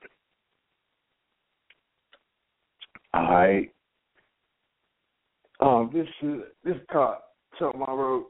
Uh, it's called Age Ain't Nothing But a Mindset. You know, age ain't nothing but number. But so I read an article a couple of years ago, and then um, I was in um, I was in a grocery store last week or so, and uh, yeah, last week or week before. There two two different exchanges. I met I'd seen a couple of friends in the grocery store, and uh, on one event, it, the friend uh, was speaking, and then uh, I was like, "How you doing?" And he's like, "Oh, good, good." And then he's like, "I'm just getting older." And, I, and then I mentioned to him, I was like, "Well, so I feel like I'm 18." And he looked at me with that, you know, his furrows rose, or his eyebrows lifted, like, uh, me. So I just left the conversation alone. I was like, "It's good to see you, bro." You know, pounding them out, and kept it moving. And then on another occasion, um, last this was last week. That was like two weeks ago. But this last week, I saw uh, some friends that I used to go over the house and stuff, and they know you know about me doing Tai Chi and all that good stuff. Well, I don't know about meditate, but they know that I do Tai Chi. And the, the mother, this whole family, the mother's like, "You need to come by one day and show us some of that Tai Chi." And she was like, oh, "Every time I see you, it looks like you're getting younger." And Was like, oh, well, you know, yeah, deep breathing and you know certain things, putting more light light in than than dead than death. You know, basically put more put more life on the cell. The cell is water, so why would I want to put acid on my water to burn it out? So of course I I might look a little younger or, or appear to look a little younger. I don't know. I don't. I see. I just look like I did yesterday or whatever. You know, it's just to take one second. You know, but at any rate, so I decided to uh just elaborate on on that. It was like it was in 1981. The psychologist named Ellen Langer um, decided to do an experiment on eight men in their 70s who who had arthritis and walk. Some of them were walking on canes. She asked them to live in a monastery that was altered and designed to to invoke and bring about the feeling of 1959 and this was going to be that home for five days as they took part in an experiment up in uh, New Hampshire. When they passed through the door, the men entered a time warp. Everything in the monastery, including the books on the shelves and the magazines lying around, were from 1959. The elderly men were of sound health, but they were aging. They were tested on dexterity, grip strength, flexibility, hearing, vision, memory as well as cognition. Dr. Langer expected that the numbers would be different from what they had gathered after the five day experiment. She also felt that the biomedical idea that day that the mind and the body were on separate tracks was wrong. Most doctors of that time believed that the only way to get sick was through a pathogen, and the only way to get well was to get rid of that pathogen. He felt that people needed a psychological key to heal themselves, something that would trigger the body to take curative measures all by itself.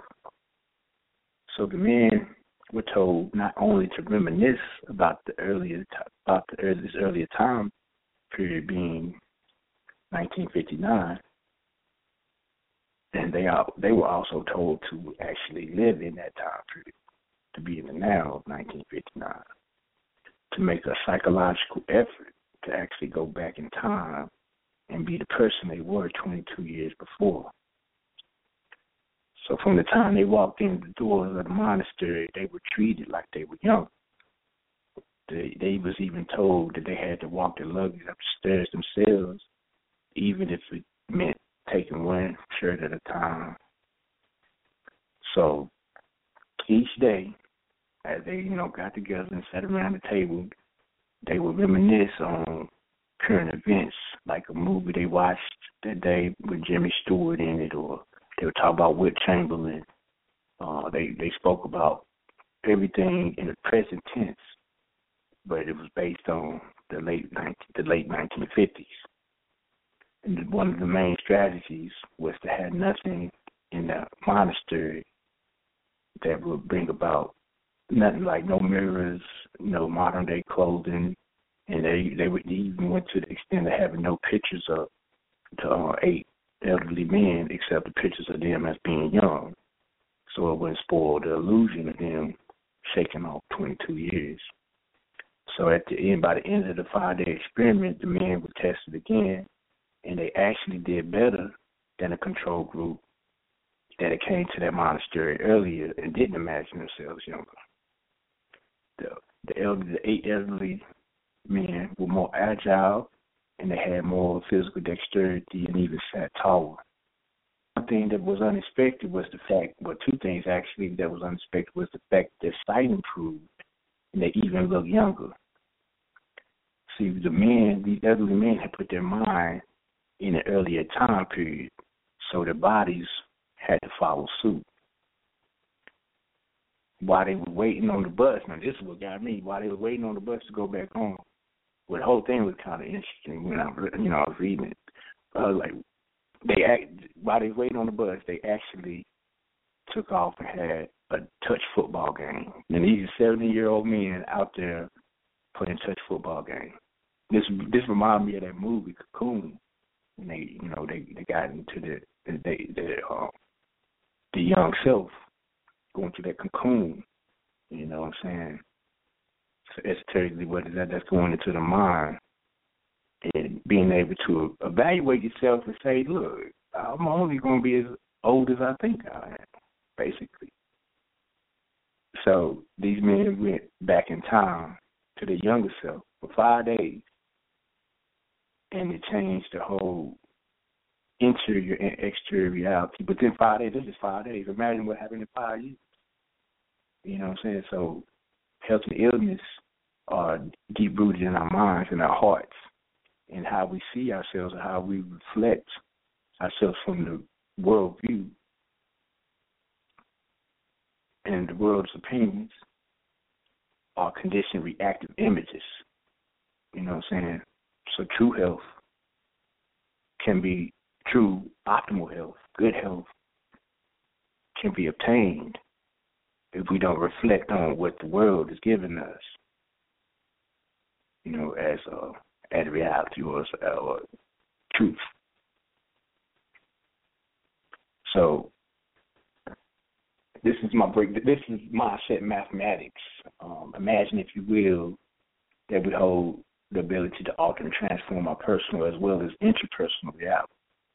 The power of mind over matter is an archaic concept that decrees through thought perception, we as conscious or unconscious co-creators have the unique technique to vest our will or intent into a physical existence.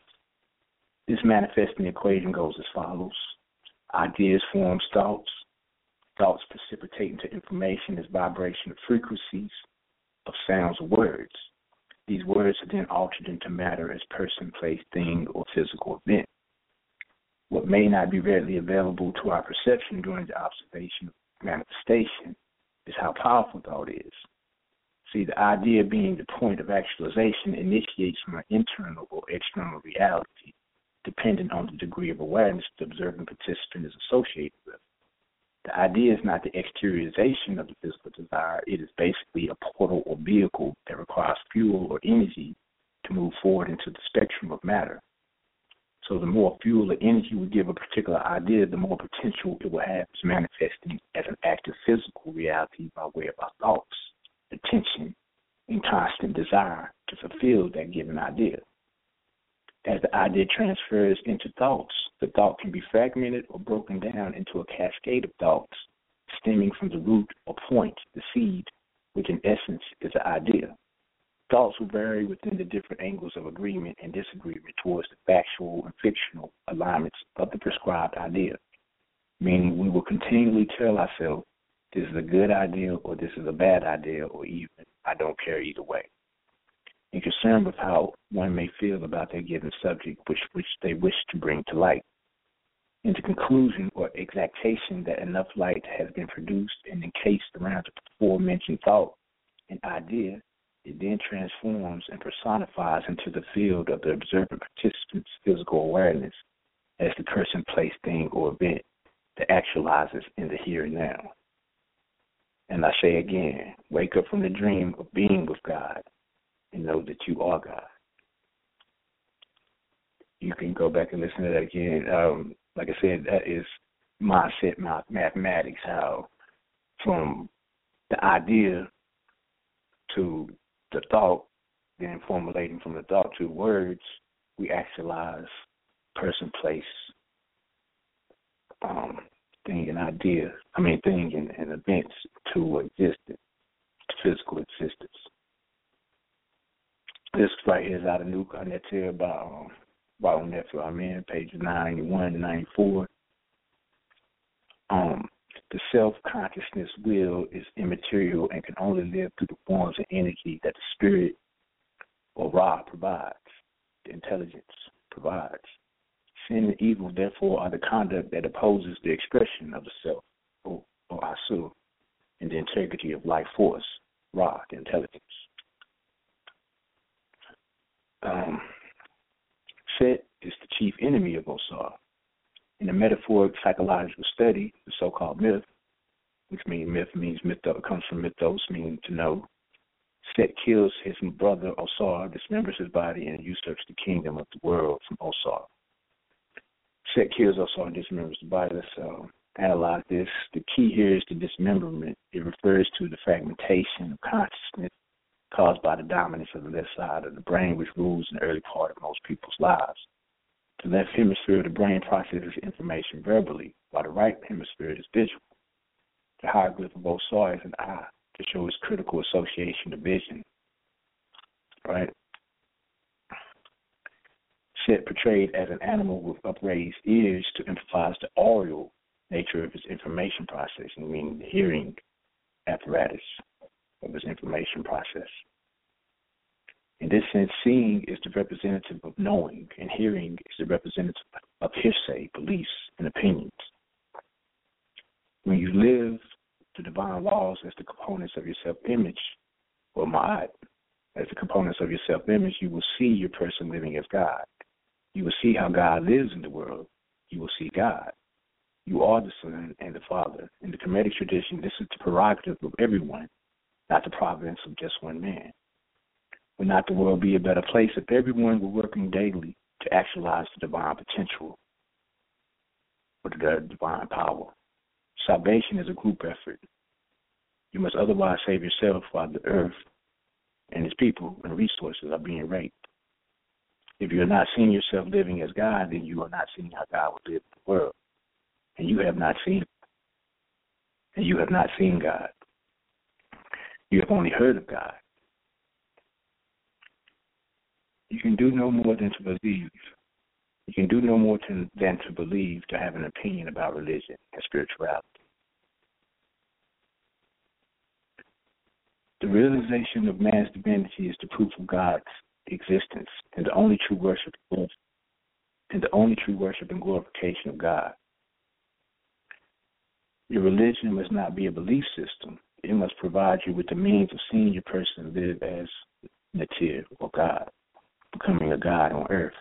Imagine the billions of people in the world right now, all working daily at becoming God men and God women, crime, inhumanity, and suffering. You have opinions. Mm-hmm.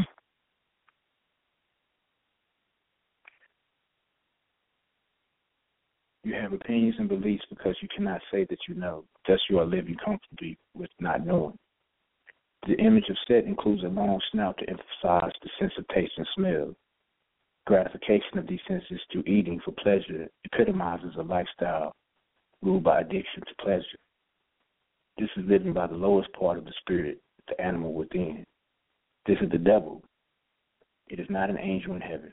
The devil backwards is lived.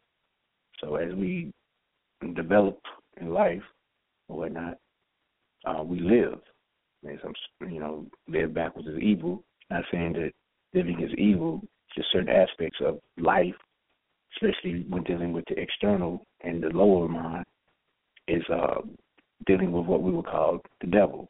The devil, when broken down, is just dark, evil. Darkness is evil.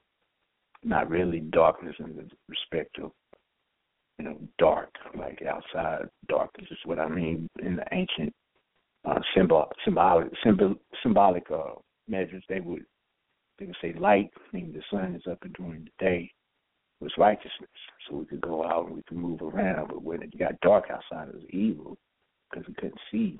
We didn't know what that sound was in the middle of the dark hole one. All right.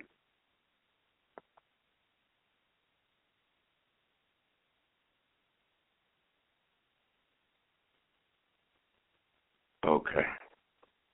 So the image of set includes a round snout to emphasize the sense of taste and smell, gratification of the senses to eating for pleasure. It epitomizes a lifestyle ruled by the addiction to pleasure. This is living by the lowest part of the spirit, the animal within. This is the devil. It is not an angel in heaven.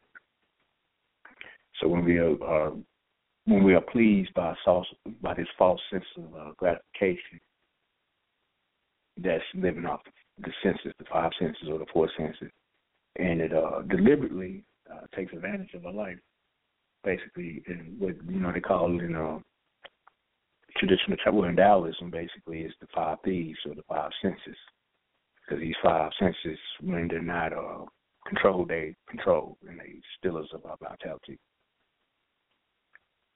All right.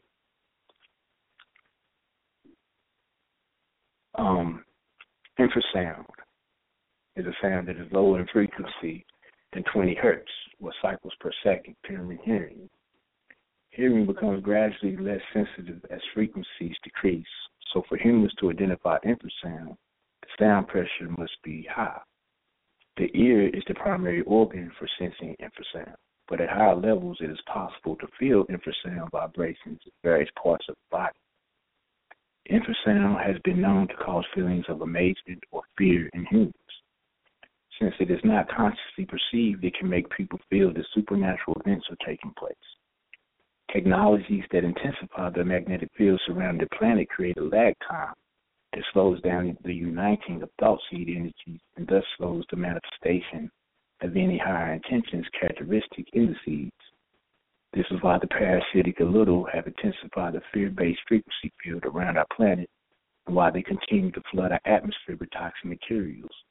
These are all approaches of attack towards the conscious towards consciousness disruptors or consciousness disruptors. These are all approaches of attack and our consciousness disruptors. Recall that HAARP means highly active oil research program. Oil is in um, conjunction to hearing. Oil means sound. And when we go back up here, we speak on, and we were speaking on um, set. It's portrayed with ears to emphasize the oral nature of its information process, the left brain activity.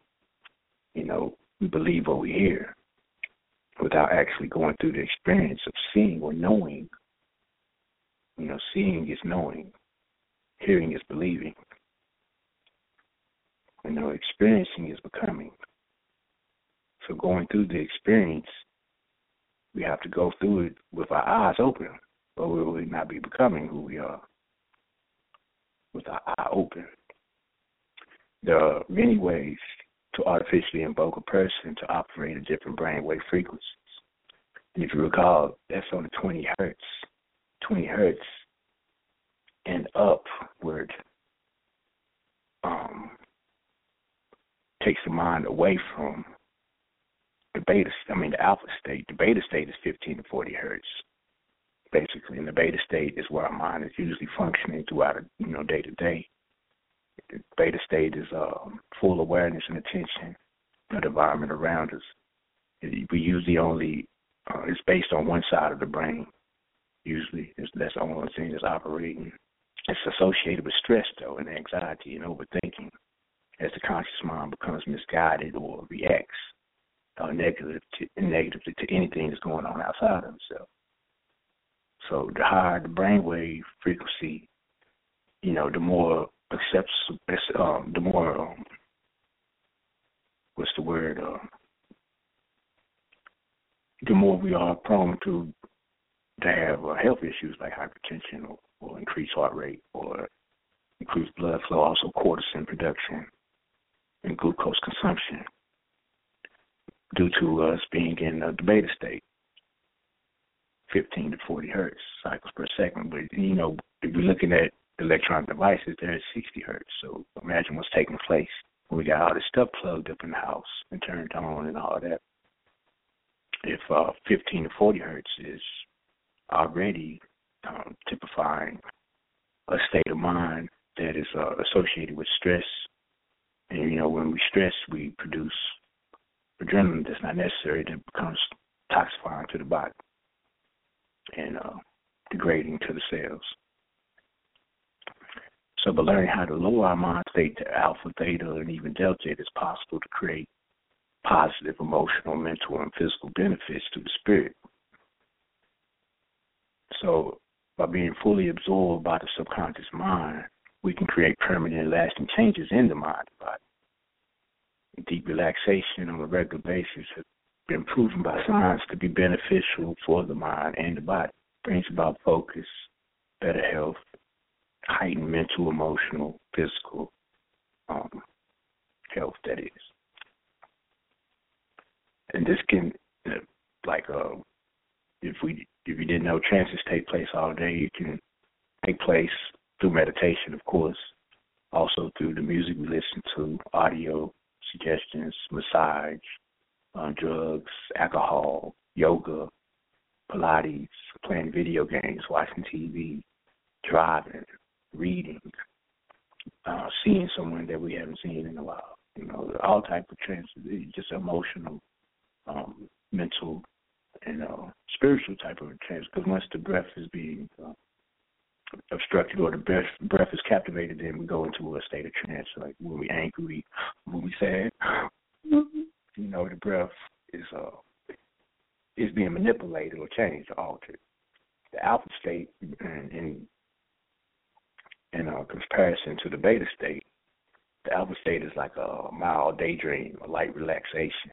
You know, it's uh it's when we, it's like reading a good book and, and you know losing track of what's going on around us, or it's like driving in a car. You know what I'm saying? But you know, just cruising down the street and not really paying attention to a lot of things, but you know, listening to the music, listen to the music instead of really, you know, we see the stop sign, of course, yeah, but you know, really paying attention to nothing, but at the same time, we're paying attention to everything. Is uh, meditation is like intended to to achieve the alpha state. That's when the brain or the, the cycles of the, uh, the cycles um, operates at nine hertz to fourteen hertz. The alpha state is personified by partial consciousness awareness and partial subconscious awareness, so it's a balance. It's easy easy to absorb information in this state, in alpha state, and it promotes better promotes more of a left-sided brain thing because of processing of information. So, you know, we have to visualize certain things inside of that meditation or inside of uh, your meditation in order to keep track and stay balanced. But as we visualize, we also take in um, the verbal or the mantra, the haiku, the power word, to pretty much steal the monkey brain or to keep the thoughts from popping in the head from other things that occur in life. Uh, the theta state is deep relaxation. This is when the conscious mind switched off and the subconscious mind is enhanced. This is uh, reflected um, by sleep, dreaming, and very deep relaxation. Um, techniques of meditation. This is the rabbit hole that we aim at while meditating in actuality. Um, theta, theta state expresses brainwave cycles from 5 hertz to 8 hertz. Um, this is where ideas, visualizations, and suggestions enter the subconscious mind, and consciously we become less aware of our environment. The delta state is is uh, the next state is extremely deep relaxation or sleep with complete operation. The delta is experiencing the deepest of sleeps. This is when the physical body begins to recoup recuperate and heal and recover at a heightened level. This is like the last uh, state of sleep. We got those four different states: two, four, six, eight.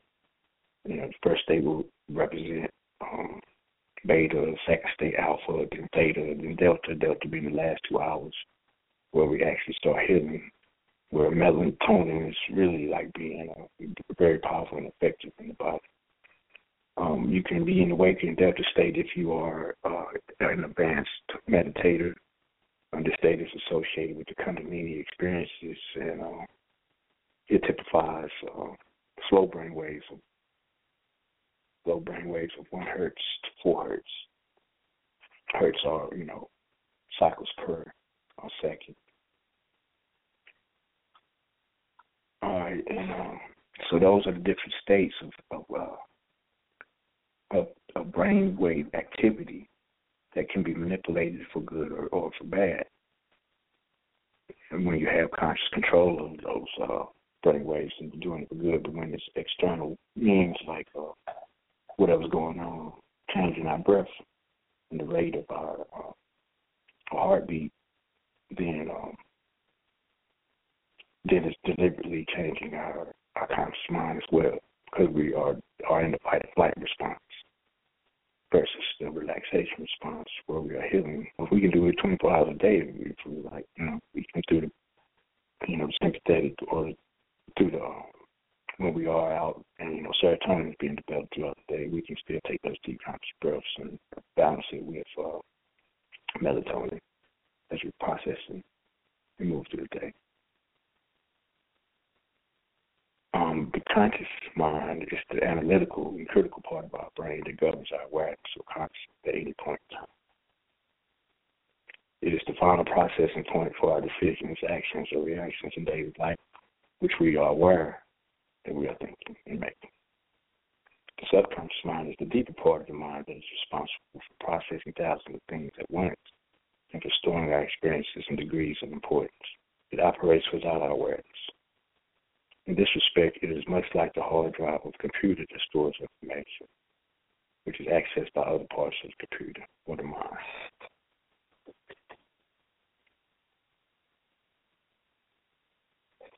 Thanks so much outside. Hold on. Pause.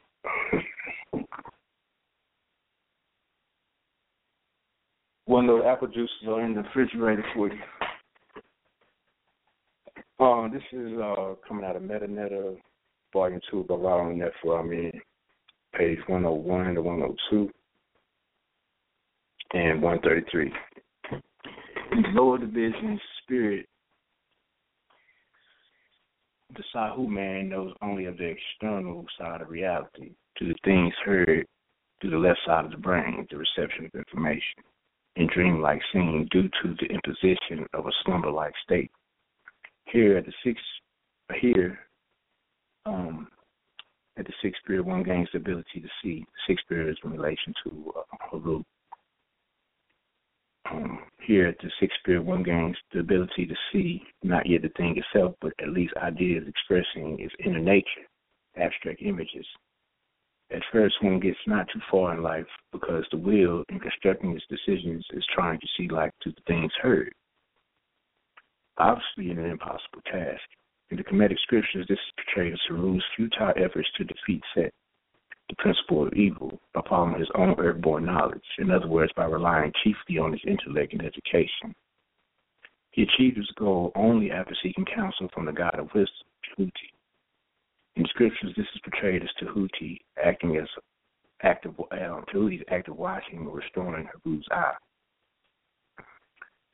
The relationship of the eye to the will is not arbitrary. It is well known that to be able to look squarely in the eye of an opponent, of an opponent requires and evokes courage, which is felt as a rise in temperature. In other words, it arouses the solar and martial principle within the person. Remember, though, Dogs can recognize hundreds of verbal commands, and parrots can repeat a few as well. Incidentally, the Setians, or Satans if you prefer, control the Sahu man, Sahu meaning mind, um, man, by taking advantage of the combined action of his predisposition to use words without understanding the realities for which they stand.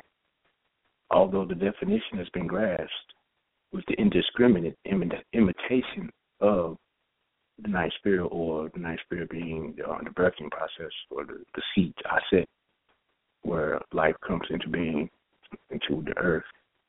the Sahu man or the mental man is readily manipulated by a large arsenal of slogans or buzzwords. The Sahu man does not know that beliefs or ideas contemplated in a state of trance gain the power to shape behavior for good or for bad. So, you know, going back, reflecting on what I was mentioning earlier, um, when we learn to um, breathe properly and deep conscious breathing with deep conscious breathing techniques like meditation, Tai Chi, Qigong, whatnot, uh, and do it effectively with the intent from self, then we will no longer be uh, subjugated by external um, manipulations of our breathing apparatus, which in, in essence is giving us, uh, putting us in trance modes. So, you know, like we were saying earlier, is, is um, diverse ways to artificially invoke a person to operate in different brainwave uh, frequencies. So when we uh, are being manipulated like by HAARP, which is you know highly active, highly active oral research programs through sound, you know, and uh, all these 60 hertz everywhere through artificial electromagnetic uh, apparatuses that are laying around in our house plugged up, you know, 24/7 just about.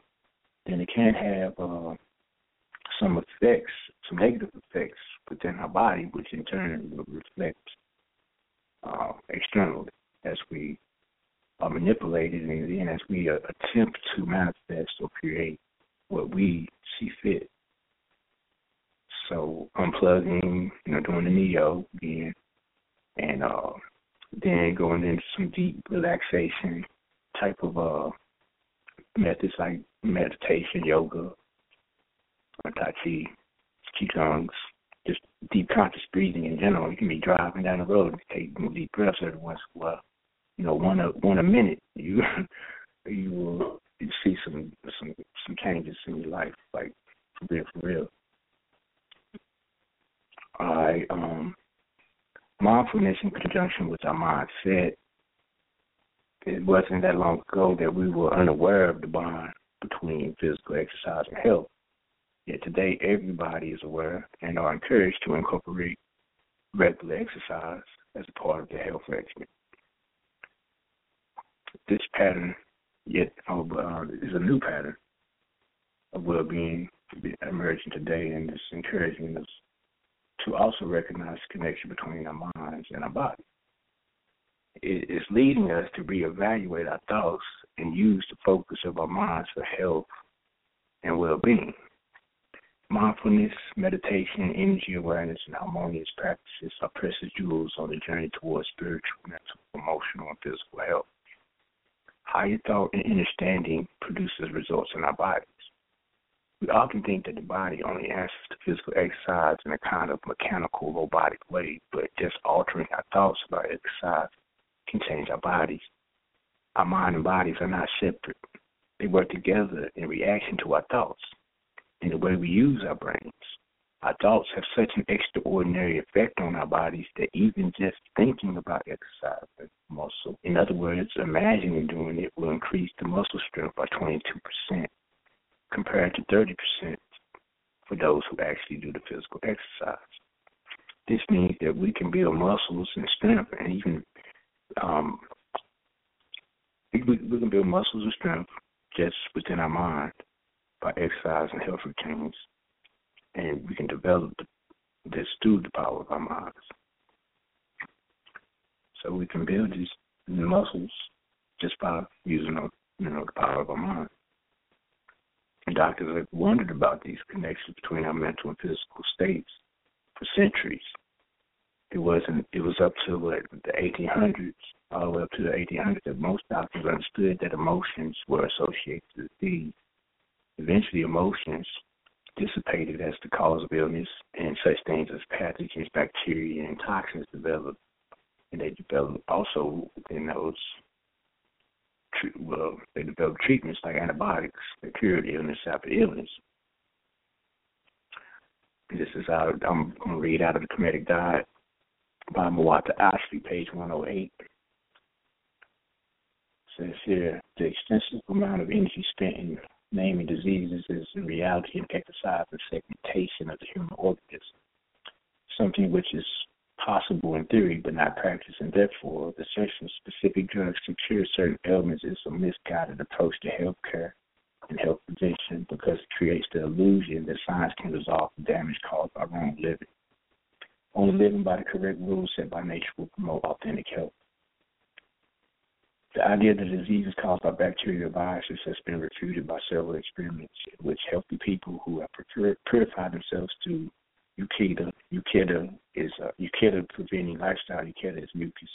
Through the um, mucus preventing lifestyle, have placed themselves in conditions wherein they have been exposed to supposedly contagious diseases such as malaria, cholera, the flu, etc., and have emerged unharmed.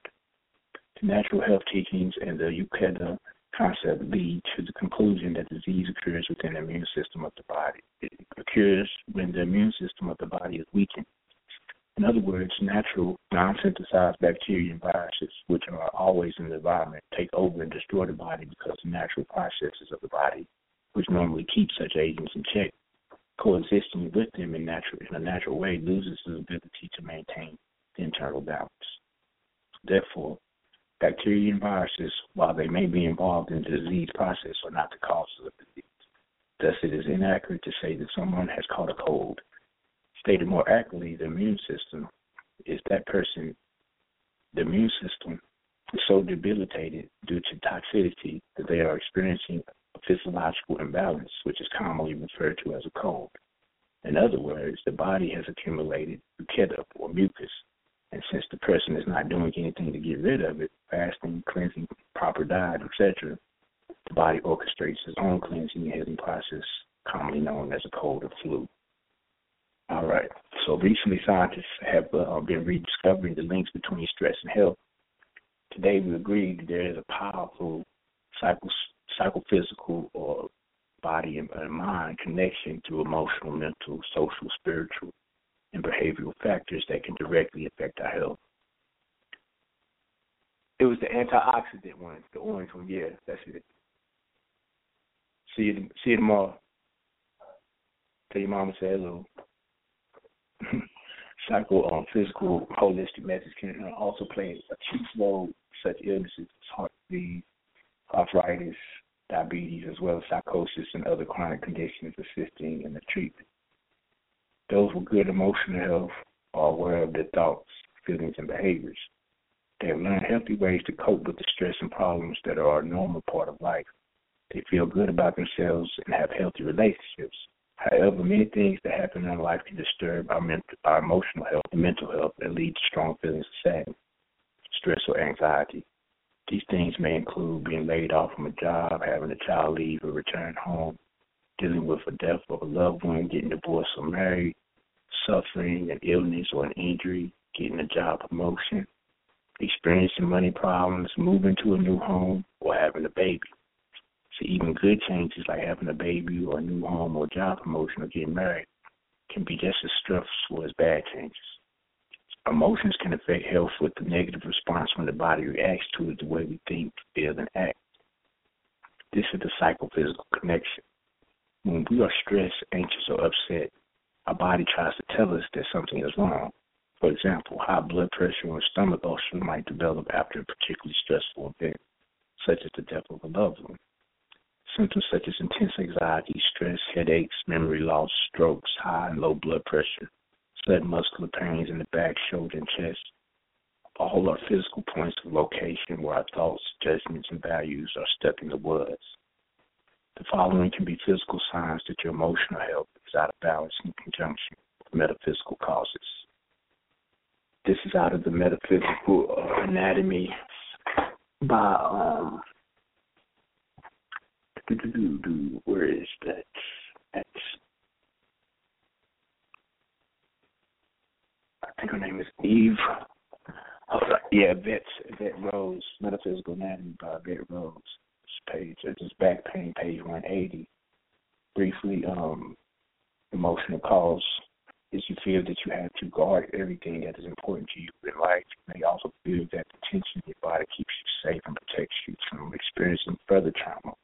The tension and rigidity is almost a boundary. When you feel rigid and tense, it is easy to resist and push unpleasant um, circumstances and people away. The attention is also often a freeze instinct that was activated during a very stressful time in life. The cycle keeps repeating itself, which results in a great deal of physical pain and tension. In fact, the more pain there is, the more anger, anger and frustration related to the circumstances you cannot control. If you tend to idolize people you admire, this can have the effect of setting yourself up for unrealistic expectations. Comparing your abilities with another ultimately undermines your own unique gifts and talents. It's important to understand that a person always has the freedom of choice. A person can choose to see someone else as an authority figure. A person gives others to respect. A person gives others the respect that they choose and feel is appropriate. You often forget that you are entitled to make choices in life. You become stuck in the idea that you are a victim of circumstances due to your childhood experiences. You may have been forced to do things that you didn't want to do as you gave your power away to influential people. Influential people can project as much dominance, control, and abuse as they want towards another. It is ultimately up to the recipient of the manipulation and abuse to choose how they are going to deal with it and respond to it. When you make a choice, you have to be prepared to own the outcome of that choice, take responsibility for your level of involvement, and for giving people more power than they deserve. High blood pressure here on page 219. When you feel powerless in your circumstances or and, and you suppress rage, aggression, or anger to express boundaries. You fear you fear being out of control and as a result end up feeling overly controlled of others and situations. You may still be grieving due to a lack of love from your parents always. Um, you may still be grieving due to a lack of love from your parents, always on the search for more love. There seems to have been a great deal of stress in childhood that has not been resolved. Your parents may always have been occupied with problems, demands from others, responsibilities, or martial problems, or marital problems. You may feel confused as to how to go about finding happiness. You often turn to alcohol to take the edge off when life becomes too overwhelming. Distress in your family life has left you feeling unsafe and unsure of when to relax and when to go or when to be on guard. You are stewing on negative emotions and thoughts. You cannot let go of past injustices. You may be suppressing emotions to a point where it may be explosive. You often leave urgent matters to be decided at the last minute knowing that it is difficult to resolve issues in the heat of the moment. More patience and a willingness to work things through are needed in many areas of your life. You unconsciously create drama that resembles similar stressful and unresolved situations from childhood. And again, that was high blood pressure. This is low blood pressure. Um, you have allowed yourself to be weakened by life and harsh interactions with family. You didn't have enough support, motivation, and praise in order to build your confidence. As a result, you often doubt your ability to achieve your goals and become successful. You feel that no matter how hard you try, success is just out of your grasp. You often throw in the towel. You often throw in the towel halfway to to projects. You feel numb toward life and towards your passions because you are not accessing full power and ability to follow through on goals. Everything just seems too difficult. You work hard only to give your power away to dominating figures to interrupt your creative flow. Love, compassion, understanding, and happiness were not easy to come by in childhood as a result of outside influence affecting the family. This may have made you feel that your needs would always be unfulfilled. You feel stuck in a stressful state due to your upbringing. While this state keeps you alert and aware of any threats, it also distracts you from your feelings about yourself and life. Ancestors may have experienced a trauma that caused them shock and stress this trauma was never resolved and the body may still be in a cold and shock state. The trauma may have been triggered in your life womb stages of birth. It's also related to a lack of love, especially in the maternal grandmother's childhood. And we may have all went through some of those aspects of, of ancestral, you know, suppressing certain things that happened to the ancestors you know, going in a dream state, seeing some of those realities, or going into past life regression and seeing some things that occurred um, really helps. You know, I had a few of them, slave ship or what, whatnot. You know, I, I just, you know, but uh, at any rate, we can get through this. Um, this weight problems this could be a result of an underactive thyroid, and underactive thyroid is connected to carrying a great deal of emotional baggage. You feel a great need to protect yourself from experiencing any further emotional pain. You have already had a fair share of stress, tension, and rejection. You believe that you have too many shortcomings in life, and no matter how much you try, you will always fail. You seem to feel that you will never have enough of what you need, and you are surrounded by deprivation. You have void. You have a void within that cannot be filled. Uh, sometimes you have a void um, within that cannot be filled. This may have left you feeling like you don't fit in anywhere. You tend to isolate yourself as you feel deeply ashamed of what you are made of. As a child, you feel your talents were often suppressed. You are afraid of your own power as it makes you feel out of control. You punish others by punishing yourself. You sacrifice your body, health, and happiness to punish others who may have caused you pain in the past. You see intimate you see intimate partnerships as a one way relationship that is in favor of the partner, as meeting your own needs does not feel important. You didn't see any teamwork between your mother and father. As a result, you believe that it's not possible to find support and harmony in future relationships. There's a deep rage and anger that is suppressed due to fear of self expression. This stems from an abusive and manipulative household, physically or emotionally. Food release a positive endorphin during challenging times. Influential people did not meet your emotional needs. Instead, your needs were met by rejection, abuse, or hostility. Now these emotional needs are met by food, self punishment, or rejection. This may be because you made a positive association with food when you needed love, safety, support, or abundance. This only provides a short term solution. Therefore, you have to eat more food to reinforce the happy state. By eating certain foods you need for love and comfort was met by a positive endorphin release. You're unconsciously trying to recreate familiar past experiences, even if past experiences may have been abusive, damaging, or unhealthy. It feels familiar to you. When something feels familiar, it feels safe. When you feel out of control, you unconsciously recreate safe, familiar patterns and circumstances. As a result, you surround yourself with people who made you feel the way you did during childhood. Ancestral trauma related to famine and poverty in the ancestral line uh, may also be a reason for overcompensation of, eat, of eating. Being abundant is dangerous as their ancestors may have experienced many financial losses. The ancestors associated needing to eat more food as they need, never knew when they would have enough money to buy more food. It is almost as if you are overcompensating for all. Over, it is almost as if you are overcompensating for all the lack of love it's almost as if you're overcompensating for the, all the lack of love, food, and abundance that is in the ancestry line. The more lack you have, the more you fill up with food to compensate for the void in your life. To beat it three times. Didn't know. Didn't resonate properly. All right, this is uh, Out of the Kemetic Diet, Ancient African Wisdom for Health, uh, being by Dr. Muata Ashby, page 79. Alcohol and other drug abuse are extremely injurious factors to the personality. Drugs and alcohol kill cells and organs, especially the brain and the liver, and impair one's thought process and sense perception, which lead to self-destruction and or injuries to others. The body is somewhat like a machine through which spiritual energy consciousness flows, much like electricity through electrical wires. If the wires, nervous system, and brain are damaged, electricity spirit cannot operate properly. The desire for happiness and liberation of the spirit manifests as the desire of the spirit to expand beyond the confines of the body and its limitations. Not knowing that this expansion can be accomplished through meditation or not having enough will to apply themselves, some people seek the feeling of bliss and freedom through drug use and abuse. Drug use causes the temporary disconnection of the ego, ordinary waking consciousness, so people later recall the feeling of bliss Along with this illusory bliss, drugs also cause critical damage to the brain and nervous system. And further, the drug induced experience is unpredictable and uncontrollable, thus causing more illusions and mental agitation in the mind, along with physical dependence. The feeling of bliss comes from a, a relief of stress.